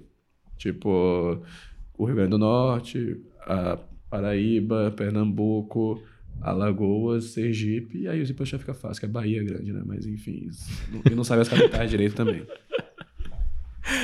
Excelente, a gente vive esse problema na pele, então a gente já antecipou no rótulo da Seleta, a gente já colocou que é feito no do Sul, que seria a resposta padrão que a gente daria para quem falasse Mato Grosso. Então, basicamente, essa é a melhor cachaça do Brasil, na temperatura ideal, que é trincando, e a gente vai fazer um brinde oficial. Você pode escolher, ninguém vai saber qual dos dois você está tomando. Você tem a opção da seleta ou do todinho. É, pá, eu tô contando três câmeras aqui, como é que ninguém vai saber? Não, eles não estão vendo necessariamente o conteúdo do copinho, entendeu? Ah, o copinho ele é fosco. É verdade. Então, verdade. Ninguém sabe exatamente, a não ser que o Imperator venha com a câmera aqui, que eu não tô sabendo ainda, mas não tem ainda. Então, você joga solto. O, então... o Drunk Canvas é o seguinte... É, a gente vai potencializar... Eu vou, eu vou aproximar os dois, tá? Porque exatamente. Eu não escolhi, tá? Então fica eu tô aproximando os dois aqui. A gente... os dois estão trincando, tá? O Todinho os tá trincando dois, e a cachaça também tá trincando. Então a gente vai potencializar o brainstorming. E aí, não precisa necessariamente todo mundo tomar, porque é aquele lance da, da pessoa ficar com medo de, de dar uma ideia boba e de falar besteira e tal. Quando tem alguém que tá tomando a Seleta Meu Bar... ela vai soltar as ideias mais absurdas. E aí todo mundo vai nivelar, vai ancorar as ideias absurdas lá em cima e ninguém vai ter vergonha de falar, mesmo que ache que seja uma ideia boba. Então, basicamente, esse é o Drunk Canvas. E nós podemos agora... É, você pode fazer a, a tua escolha entre a pílula vermelha ou a azul. Você fica à vontade, ninguém vai saber o que, que você está fazendo. Mas você pode escolher e a gente vai fazer o brinde oficial, que é dinheiro infinito. Com certeza, eu posso pedir pra... que tá todo mundo ocupado, né? Que alguém faz uma, fazer um storyzinho nessa hora, não? Com certeza. Faz. Aí faz. Com certeza pode. É... Inclusive, agora é a obrigação fazer o convidado fazer um story na hora do Drunk Canvas. Tá, peraí, deixa eu só ver aqui, ó. Você vai apertar aqui, né? Você fez story, mas tipo assim... Como é... só, só ver como é que vai ser, porque eu quero que tudo caiba em quinze segundos, tá? Excelente. Então eu quero... Eu, é, se, se passar de quinze, não tem problema, vai, vai pra trinta. Mas a ideia é que a gente tente fazer em quinze segundos. Tá, mas... Não, não, ainda não, ainda não, ainda não, ainda não. O Drunk Canvas, ele dura alguns, algum tempo. A gente vai fazer aqui agora o brinde oficial, e aí a gente vai retomar nossa conversa aqui normalmente, naturalmente. Tá, mas é brindar e não beber. Com certeza nós vamos beber. É. Com certeza. oitenta e cinco anos. Inclusive, nós podemos beber mais se você quiser também. É bom pra, pra também qualquer enfermidade aí não te acometer. A gente vai brindar, imagina que a gente vai brindar e não vai colocar o, o copinho de volta. Não vai. Não, não vai. Tá, é, não tá filmando ainda não, né? Tá, segura só um pouquinho, mas só, só pra explicar pra galera do podcast aqui. Boa. Porque no Brasil é assim, brindar e não beber dá azar. Isso. Dá pra completar a frase de outra maneira, mas dá azar. Na, no, na Espanha é o contrário, mano. É. Na Espanha é, tem uma parada, acho que pode falar sem, sem, pode? Sem mentir. À vontade. Palavras, né? Quem não apoia, não foia. Olha lá. E sim, foiar é aquilo que você imagina que seja. Sim. Então, o correto na Espanha é você brindar, apoiar o copo de volta na mesa e aí beber. Imediatamente após. É, brindou, apoiou, bebeu. Então assim, brind... na Espanha... Na Espanha, é você quem não apoia, não foia. Então, você brinda. Vamos, vamos a gente tá na, na Espanha. Vai lá. Fazer um ensaio. É só um ensaio aqui com, com essas aqui, vai. Aqui. Então, vai, vai. Brinda. Aqui. Quem não apoia, não foia. Beleza. Então, é o contrário. Estamos tranquilos. Só pra dar um pouco de educação brinde, de brinde, né? Sei lá. Boa. Etílica. Educação talvez. Etílica, perfeito, né? Ou é, achocolatada. Exatamente. Então, o Drunk Canvas é isso. É, eu vou só ver como é que eu vou fazer essa história, então. Tá? Um segundinho aqui. Você corta depois. Cara, já tomei a decisão. É, na hora que eu falar... Na hora que eu pegar esses dois copos, eu vou só explicar pra câmera que tem um, um copo tem cachaça e outro tem todinho. Os caras querem brindar aqui e pedir pra eu escolher um. Perfeito. E vou mostrar isso na câmera, que é um copo tem cachaça, outro tem todinho. Vocês não vão saber qual que é qual. A gente vai brindar, tá bom? Fechou, fechou. Então, peraí, deixa eu só botar aqui pra não aparecer. Tá tudo aqui. Vai fazer o quê? Ela quis passar a responsa pra mim. Ela achou muita tá. responsa. Tá, vamos lá. Na hora que você falar... Pode valer, tá valendo? Ó, galera, vamos fazer um brinde aqui, pedindo, né? Um copo tem todinho. Não mostra qual que tem todinho, qual que tem cachaça. Tenho que escolher um aqui. Então vamos fazer o brinde. Fica mais longe aí, fica mais longe que não é pra galera ver qual que tem qual aqui. Então, um copo tem todinho, tem cachaça. Vamos lá, galera. Então, aqui... Dinheiro, aí, infinito, dinheiro infinito e pra saúde todo... pra todo mundo. Saúde pra todo mundo. Então, ah, foi o Drunk Canvas. Tem que apoiar? Se apoiaram? Não, não apoiaram. Só o todinho. Chama o Drunk Canvas. Chama. Foram os dois. E... Pode cortar a história já, velho. O terceiro é só meio segundo, demais resolvido. Esse é um drawn canvas bem feito. Excelente drawn canvas. É o peso ao, ao que deve ser, ser dado ao drawn canvas. Agora a gente vai ter aí as melhores ideias possíveis, tá? Que a Seleta Meu Bar tem esse poder e você vai ganhar sua própria Seleta Meu Bar para você fazer os drinks, o Drawn Canvas para os próximos projetos aí. Você vai, vai ver que os resultados vão... Já vai lá para o meu apartamento sala V I P agora. Vai, lá, vai, vai pra lá. Os maiores lançamentos do Brasil. Em, em breve. breve em todas as salas V I Ps. Eu sou ruim de cachaça, cara. A verdade é essa. Eu sou muito ruim de cachaça. É, como é que... Eu só consigo virar bebida sob pressão. Não, mas essa trincanda a gente já fez para já facilitar esse processo, que eu não sei que, como, se você conseguiu aproveitar antes de tomar o todinho. Não, é que a gente fez, a gente levou um tempinho entre o servir e o, e o brindar.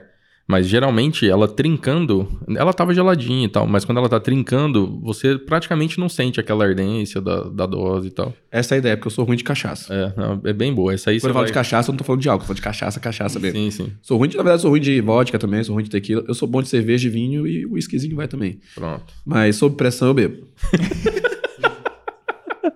Você é, tá se sentindo pressionado agora? Eu estava, agora não estou mais. Eu já cumpri meu papel aqui. Não vou, não mais vou um passar, benefício do Drawn Canvas. Vou passar vergonha aqui no lugar, né? Igual eu tava na Ucrânia em março, é, tinha um shot de fogo lá, que, tipo assim, você tomava três shots, o cara tacava fogo no seu capacete lá, tava uma roupa, uma roupa R F, né? Resistente ao fogo. O cara acendia um fogo no seu capacete lá, precisava um capacete, acendia fogo. Você tinha que virar três shots, tomava umas porradas na cabeça e tal. Enquanto tava pegando fogo. É, shot de... Era um shot de absinto. Excelente. Um outro shot de vodka, outro de grenadinha. Esse grenadinha até que era fácil, fraco. Mas, mano... É um... Eu sou ruim de virar, essa é a verdade, tá? Eu não sou tão fraco de bebida, não. Mas de virar, eu sou ruim. Só que aí... Stories ligado, todo mundo assistindo. Falei, cara... É que negócio, você meio que... Capacete pegando fogo. Você meio que cresce diante da, da possibilidade... O que que eu falei do instinto de sobrevivência? É o instinto mais forte que tem. A possibilidade de você ser levado ao ridículo em público te faz fazer coisas que você não imagina que você faria. Excelente. E aí eu tomei os três shots e nem senti. Se fosse normalmente, no primeiro eu teria gorfado. Ah lá. Mas tem que tomar cuidado também, porque o ridículo pode vir depois dos três shots, né? Dependendo do shot. É importante manter a câmera ligada. É importante manter a câmera ligada. Se a câmera desliga, a vergonha volta.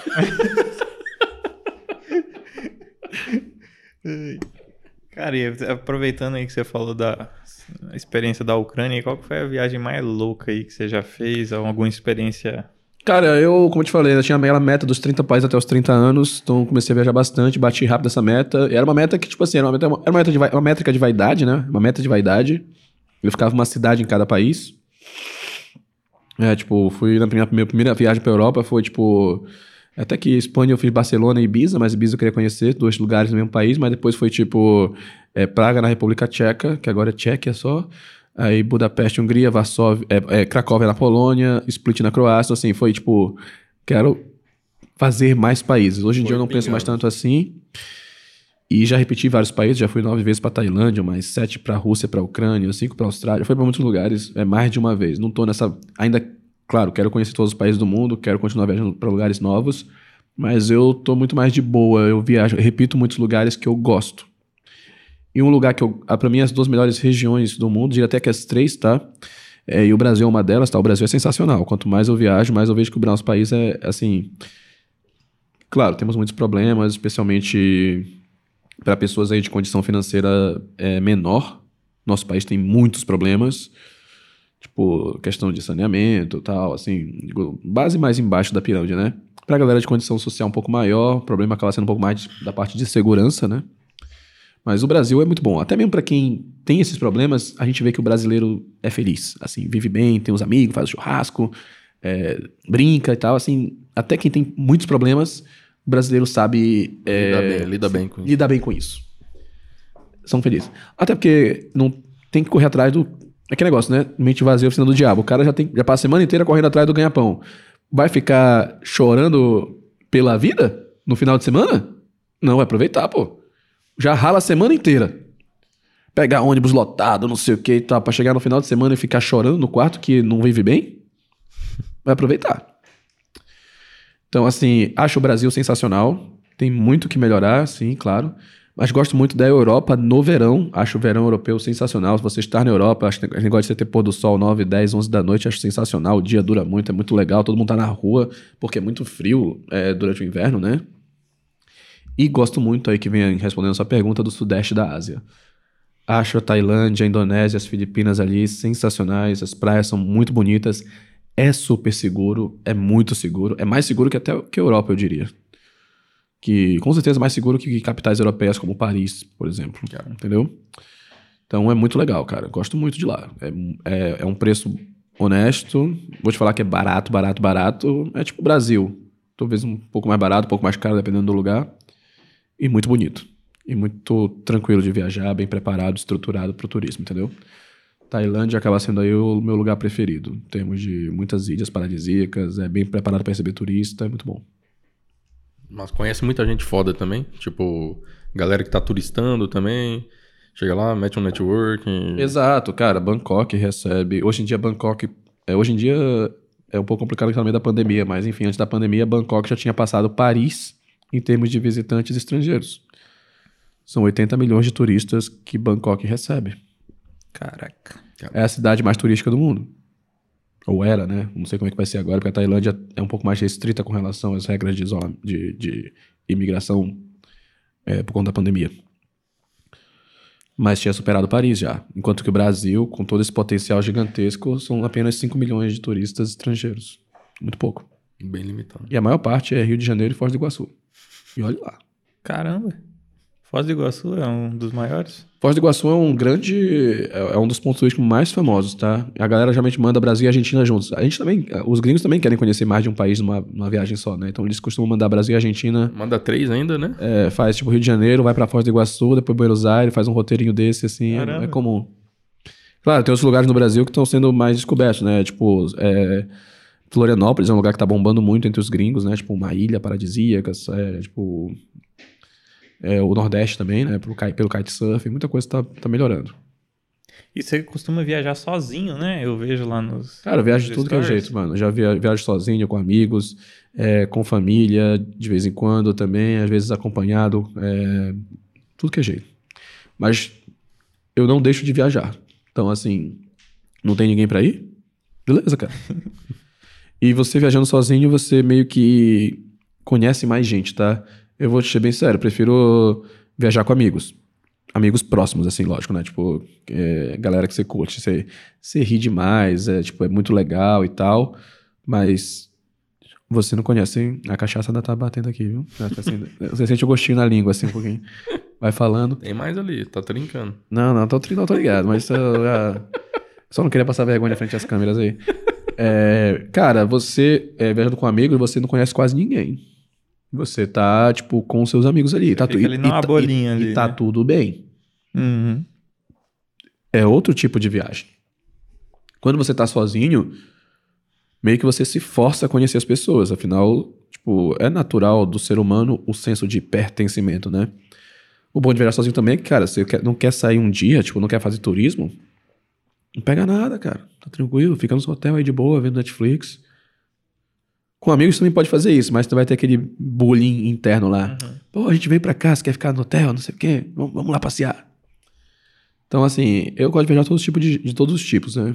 Mas eu não deixo de viajar. Então, é, eu me divirto muito quando viajo com meus amigos, mas viajar sozinho pra mim também é muito bom. Quando você começou no digital, cara, qual que foi o, o maior desafio, assim? É, teve, teve barreira pra começar a mostrar a cara... É, você tinha um coprodutor, pelo jeito, um cara que manja pra caralho e tal, facilitou as coisas, mas pra você, assim, pessoalmente, como é que foi o, o rolê de começar? Cara, foi tudo aprendendo muito novo, né? E assim, é, não parece, mas o meu original é de ser extremamente tímido e com vergonha de falar com as pessoas.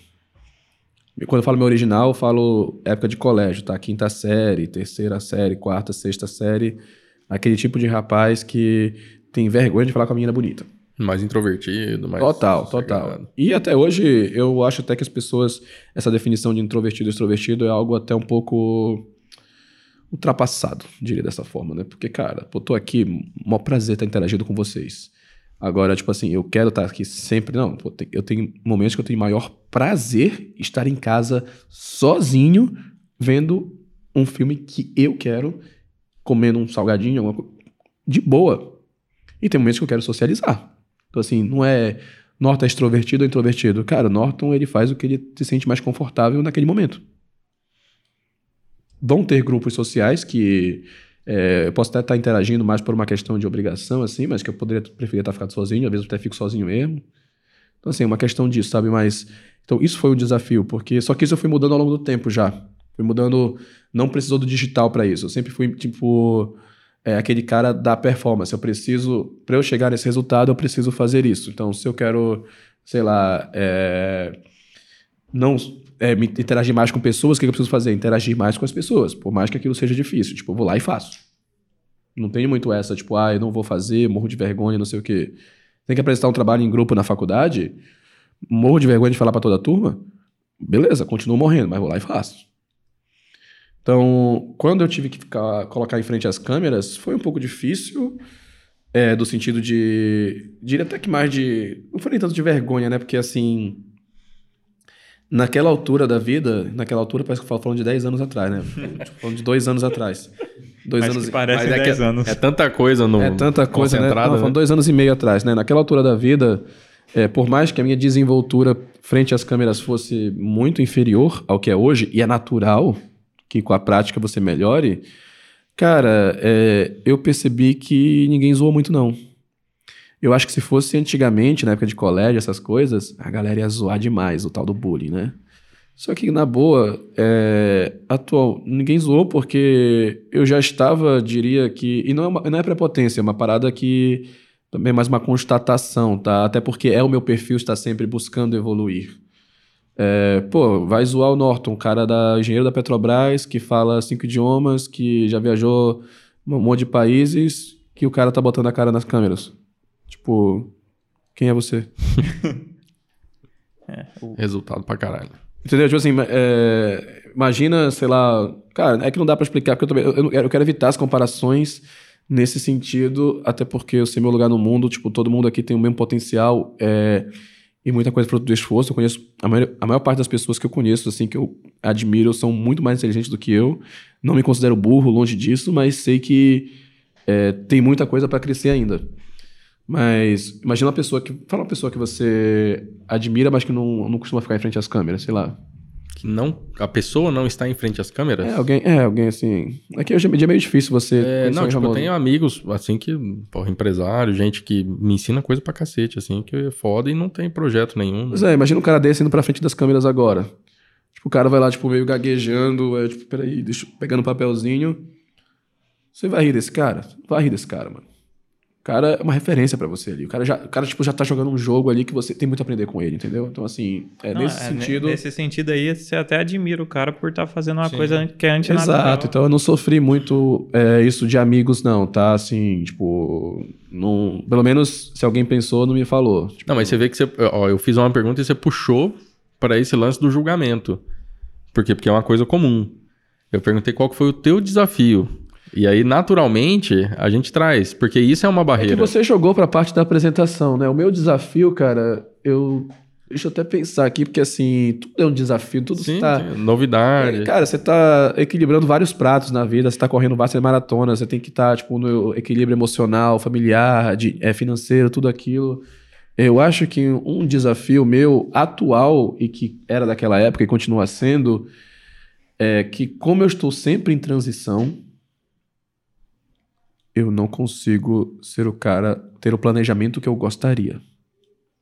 Eu mato um leão por dia ou vários. As demandas vão chegando e eu vou matando. Vai chegando, vai aparecendo demanda, eu vou matando. Vai ter uma demanda que eu vou, vem, vem cá, passa aqui na frente e eu vou matar você primeiro. Vem outra demanda que tá chegando a vez dela, você não é tão prioridade assim, e tem outras três ali atrás que são mais, vai lá para trás e vem essas três aqui. E foi uma coisa que eu até peguei esse insight duas semanas atrás, no evento do Mastermind, que priorizar a sua agenda, que é o que eu faço e que a grande maioria das pessoas fazem, é muito diferente de colocar na sua agenda o que é prioridade. Caraca, profundo.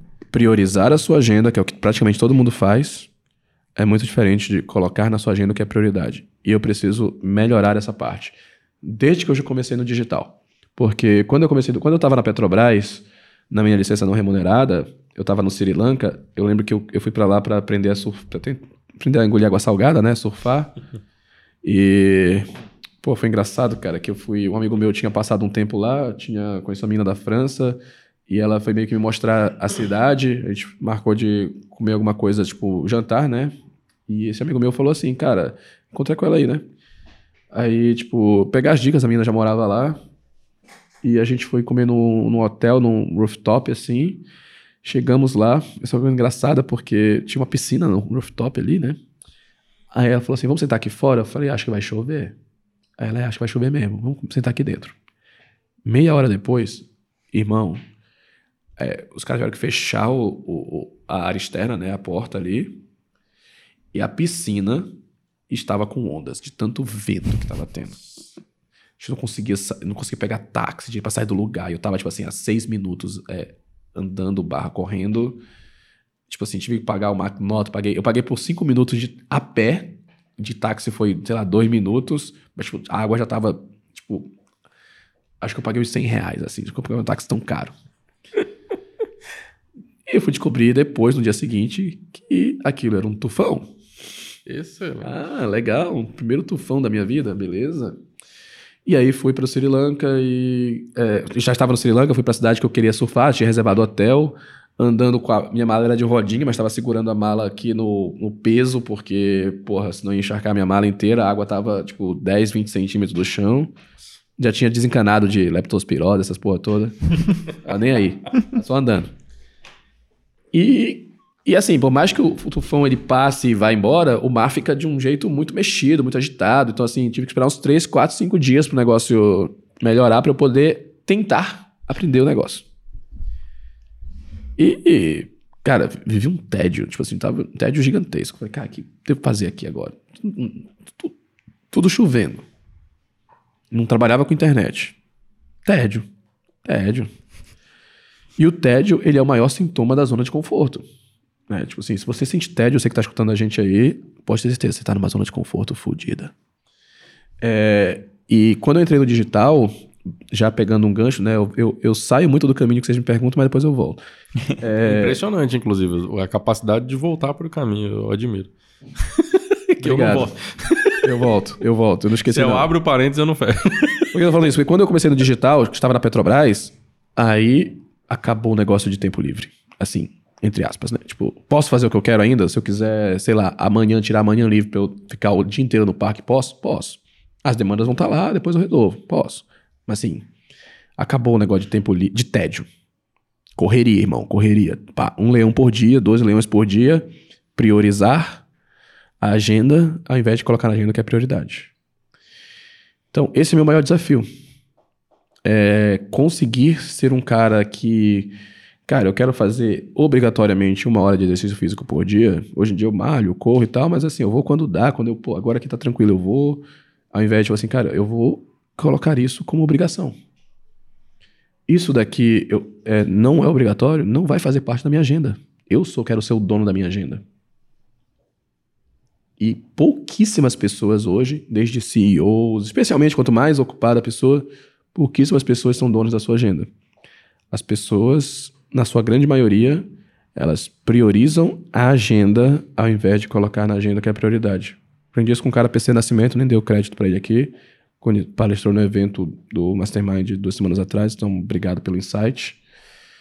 E esse é o meu maior desafio hoje. E você tá... Como que você vê essa, esse desafio? Você está começando a enfrentar ele já? Ou, ele já, já, assim, ou só você só tem a consciência dele e falar já já? Ter a consciência é o primeiro passo, né? Porque você às vezes dá um feedback para uma pessoa, ah, você é desorganizado. Não sou. Aí, aí como é que você vai melhorar se você nem reconhece o problema, né? Reconhecer o problema é o primeiro passo para você ter oportunidade de melhora.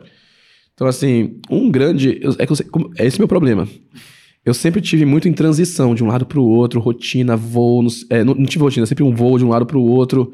É, saí da Petrobras, eu comprei um apartamento num leilão, que agora foi reformado, estou morando nele. Então agora, teoricamente, eu tenho uma rotina maior, mas Eu, oh, cara, eu voltei de viagem ontem do Rio de Janeiro, eu mudei dia onze de agosto, hoje é primeiro de setembro, eu voltei dia trinta e um de agosto. Entre onze de agosto e trinta e um de agosto, eu dormi mais noites fora do meu apartamento do que nele. O apartamento que eu acabei de mudar, que é a minha casa. Então, assim, é, o meu desafio é pegar essa minha rotina maluca, que na verdade não é rotina, e ver como que eu posso criar a minha agenda e colocar prioridades nela dentro de algo que tá toda hora mudando de ambiente, mudando de grupo, mudando... É isso. Esse é o meu desafio. É um puta desafio, inclusive. É, e tocar a empresa, fazer crescer a empresa, produzir conteúdo. Já estou melhorando. Uma coisa que me consumia muito tempo era YouTube, cara. YouTube consumiu um tempo bizarro, porque, tipo assim, eu não gosto de fazer nada mal feito no sentido, tipo assim, cara, posso falar sobre essa cachaça de vocês? Eu posso falar. Se você me dá aqui a cachaça, eu falo sobre ela. E faço um vídeo agora em vinte minutos. Mas pra mim isso não é suficiente. Pra mim, o que é suficiente é...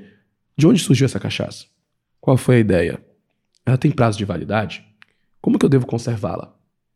Quantas, quantos shots cabem... É, a garrafa serve? Uma ótima pergunta, inclusive. Inclusive, depois a gente vai falar tudo isso, porque você vai ganhar a sua unidade. Mas, e aí a gente... Com certeza. Conversa. Não, eu já tô dando, eu tô dando um jeito aqui. Mas, tipo assim... É, quais ingredientes? É, eu consigo comprar ela onde? Qual o preço que eu devo pagar, mais ou menos? Tipo... Perceba que eu chegar aqui e falar, cara, essa cachaça aqui é do, Mato, é do Sul, porque é do Mato Grosso do Sul, uma ah. cachaça aqui seleta e tal, olha aqui, ela é dourada, bonitinha e tal, beba trincando. Mas existe uma série de outras informações que estão orbitando essa cachaça que eu gosto de ter no meu conteúdo. E que são coisas que a audiência se pergunta. E mesmo assim vai ter coisa que eu, não vou, que eu vou esquecer. Tenho certeza que se eu fizesse um vídeo sobre essa cachaça e falasse milhões de coisas... ia aparecer alguém e ia perguntar alguma coisa, tipo assim, que eu não previ. Mas que eu lá respondo. Mas assim, então assim, dá um trabalho danado.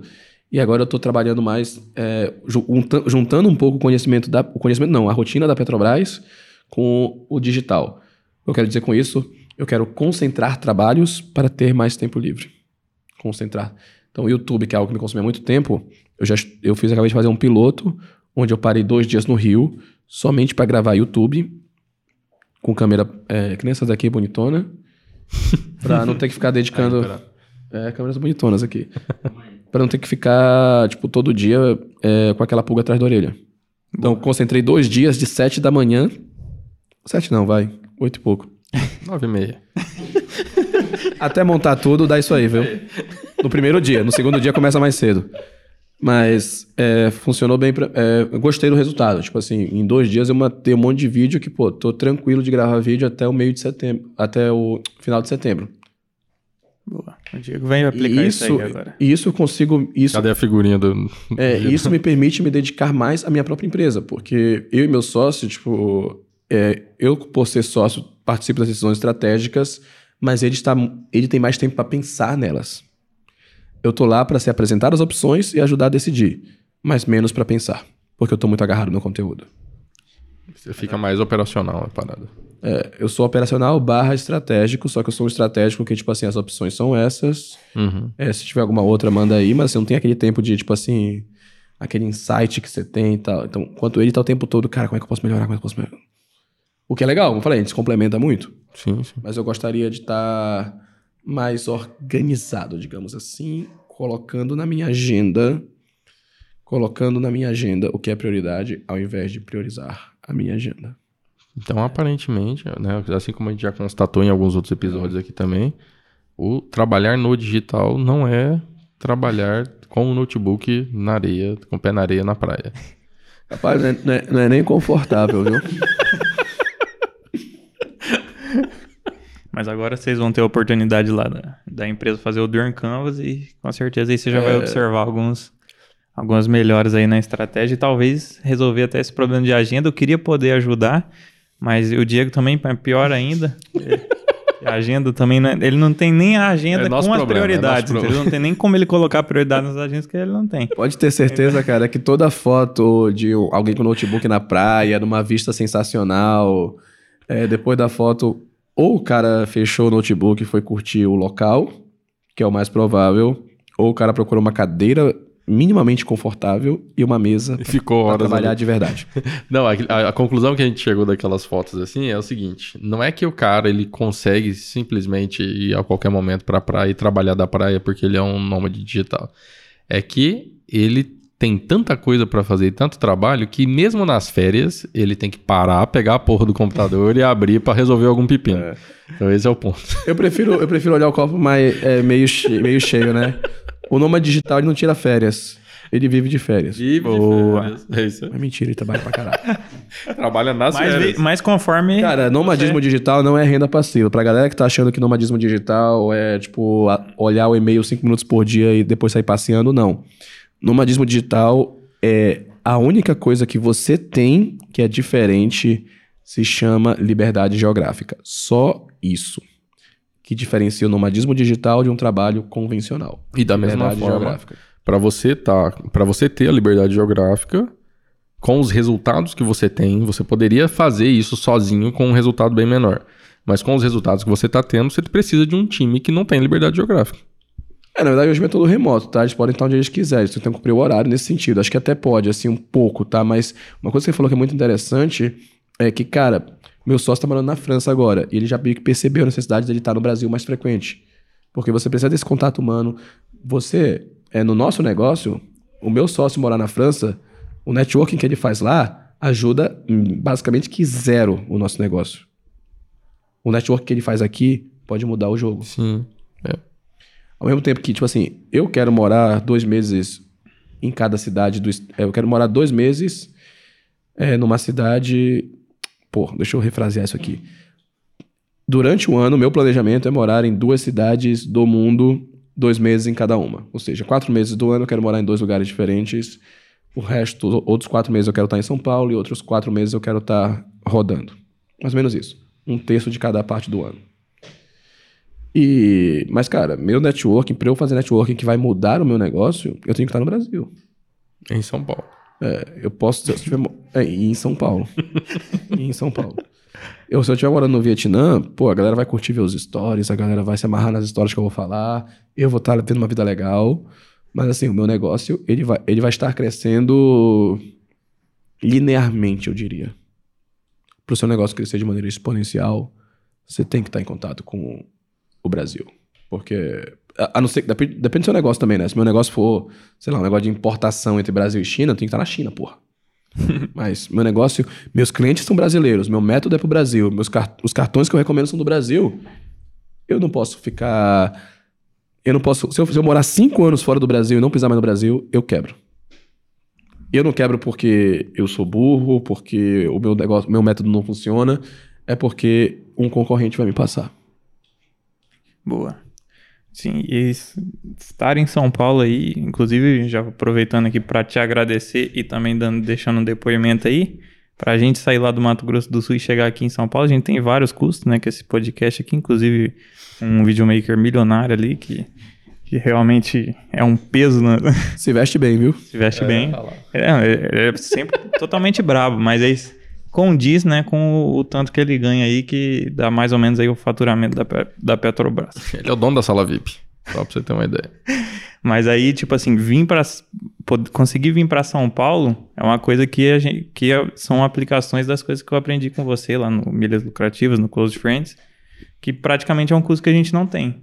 Porque com, com a, tanto com as operações, né, tanto com os gastos, hoje eu não preciso nem vender, porque a gente vem para cá basicamente todo mês. E aí a gente usa esse, as milhas aí para os pontos do cartão de crédito para vir aqui. Então já queria agradecer que isso aqui um pouquinho você ajudou a...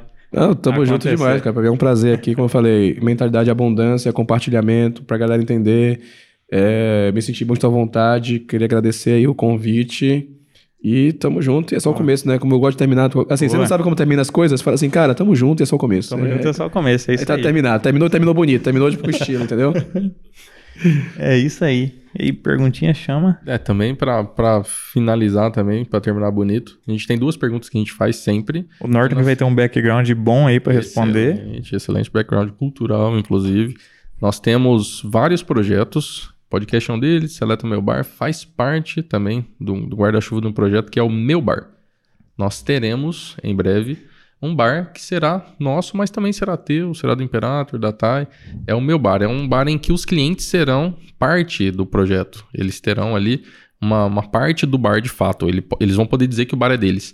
Então esse bar ele vai ser personalizado.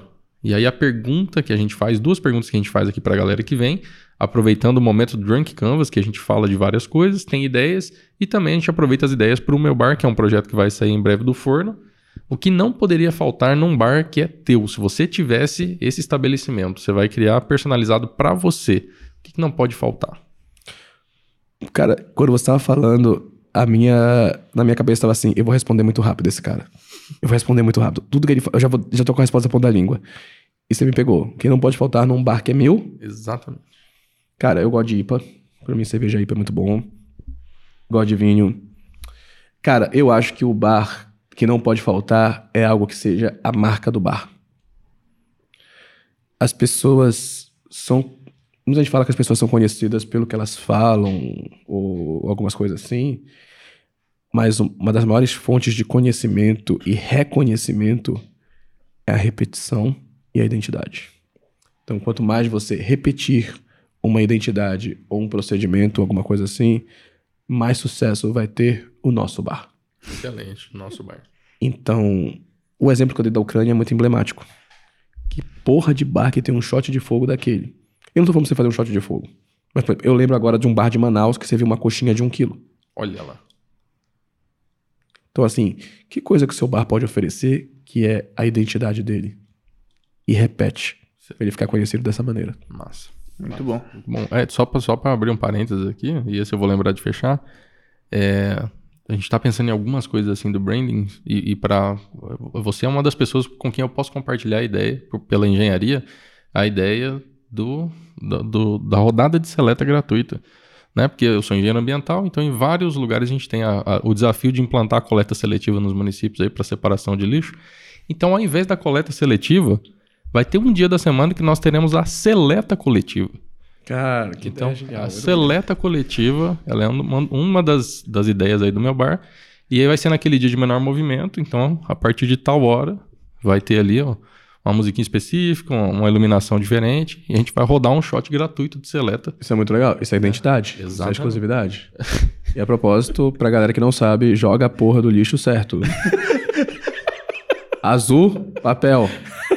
Vermelho. Tá aqui, ó. Vermelho, plástico. Amarelo. Vidro. Não lembro, não tenho a menor ideia. Amarelo é metal, vidro é verde, vidro é verde. Eu não tenho a menor ideia. Eu, eu, amarelo é metal, enfim, vidro é verde. Tá escrito na lata de lixo, é só verde. Não, mas é porque, é porque essa parte... Quando eu trabalhava na Amazônia... Eu trabalhava na Amazônia, na Amazônia é uma coleta seletiva e eu ficava puta. Eu, eu, como, eu, como engenheiro supervisor lá... De vez em quando eu abri o lixo lá, eu falava, quem foi o filho da puta que botou um copo de plástico aqui no negócio de papel? Vai. Ah. Isso aí, ó. Sistema de controle ambiental. Dentro da indústria, os caras no processo de licenciamento, eles têm que apresentar o plano de gerenciamento de resíduos sólidos. Dentro do plano de gerenciamento de resíduos, tem as lixeirinhas de categoria. É. A propósito, esse Mas copo enfim. que você me deu aqui, vermelho, é, é da cor do plástico mesmo, que tem Olá. que... Lixo vermelho. Isso aí foi feito pra você não errar já. Cara, a gente que, que é, trabalha aqui em cidade e tudo, tem que saber só é, vermelho e azul e o, e o orgânico lá. Separou o seco do, do úmido, já, tá, já tá, tá no bom, lucro. É. É, se eu soube fazer isso minimamente, você já tá cem por cento. Mas é isso aí, galera. Tamo segunda, junto, viu? Mano? Ah, tem a segunda pergunta, a segunda pergunta, né? Segunda pergunta. O que não pode ter, o que não pode acontecer de jeito nenhum no meu bar, que vai dar merda. Você não vai gostar, vai ser xarope. Pô, de novo, outra... pior que aquela primeira pergunta, eu elaborei a resposta, que eu gostei, enquanto eu estava falando.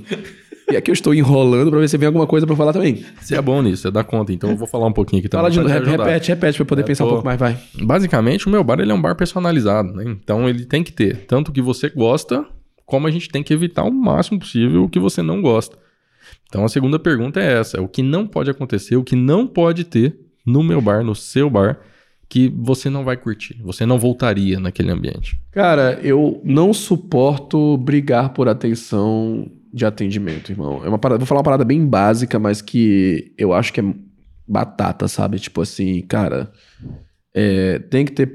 É clichê, mas assim, acho importante, cara.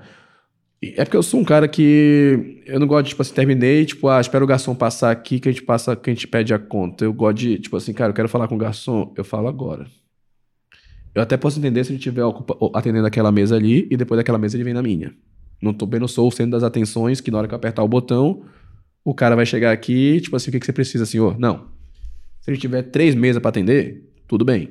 Agora, você tem que ficar procurando onde é que tá o garçom ali, tipo, eu já não gosto. Então, assim, eu acho que um botãozinho ali de chamar o garçom, chamar algum, alguém, um gerente ali, acho legal. Ao mesmo tempo que você puder automatizar ao máximo, né? Porque... É, colocar aqueles, é, tipo um iPad, uma coisa que você consegue pedir, até ver se você interagir. Você tá pedindo ali, chega o um negócio você, na mesa ali, acho que é um negócio legal. Mas... Tipo assim, foi um pouco clichê agora, mas... Não, mas faz sentido. Faz diferença. Faz sentido. É, cara, não suporto estar num restaurante e, e tipo assim, é, estou conversando com a pessoa, tipo, geralmente você tá no bar, você não tá sozinho, você tá ou com amigos, ou tá com alguém, enfim... E aí, uma hora você tem que parar a conversa. Peraí, deixa eu parar o que eu tô falando, porque eu preciso chamar a atenção da pessoa, do garçom que eu quero pagar, que eu quero pedir um, uma outra cerveja, que eu quero pedir um outro... Cara, não tem condições, mano. Aí você não acha o garçom, aí você pede a conta, o cara demora a trazer... É exatamente isso, cara. Péssimo. Isso pra mim é péssimo, mano. Tipo assim, eu quero assim, cara, tô aqui no bar e você trocando ideia, legal e tal. Acabou sua cerveja? Apertei o botão aqui. Apertei o botão, continuo conversando com você.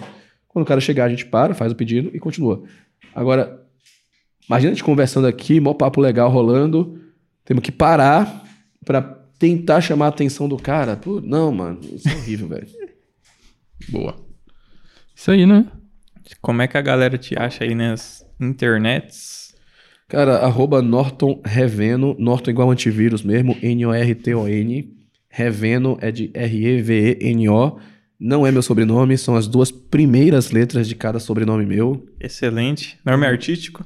Exato, nome artístico, né? Meu nome completo é Norton Revoredo Ventura Nobre. E como eu gosto de todos eles, e pra não deixar nem meu pai nem minha mãe tristes com isso... Ótima escolha. Eu falei, cara, vou pegar... Ficou excelente. R E de Revoredo, V E de Ventura, N O de Nobre, Norton Reveno, tudo junto. Tô no Instagram, tô no YouTube. E me acompanhem. Excelente. É isso aí. Valeu demais. Obrigado. Massa, muito. Obrigadão mesmo. Valeu, galera. A galera Valeu. Não tá vendo aqui, mas a gente tá aqui, ó, dando um, um tamo junto. Fist, que é um tamo junto. Valeu. Valeu, pessoal. E é só o começo. Tamo junto, é só o começo. Valeu.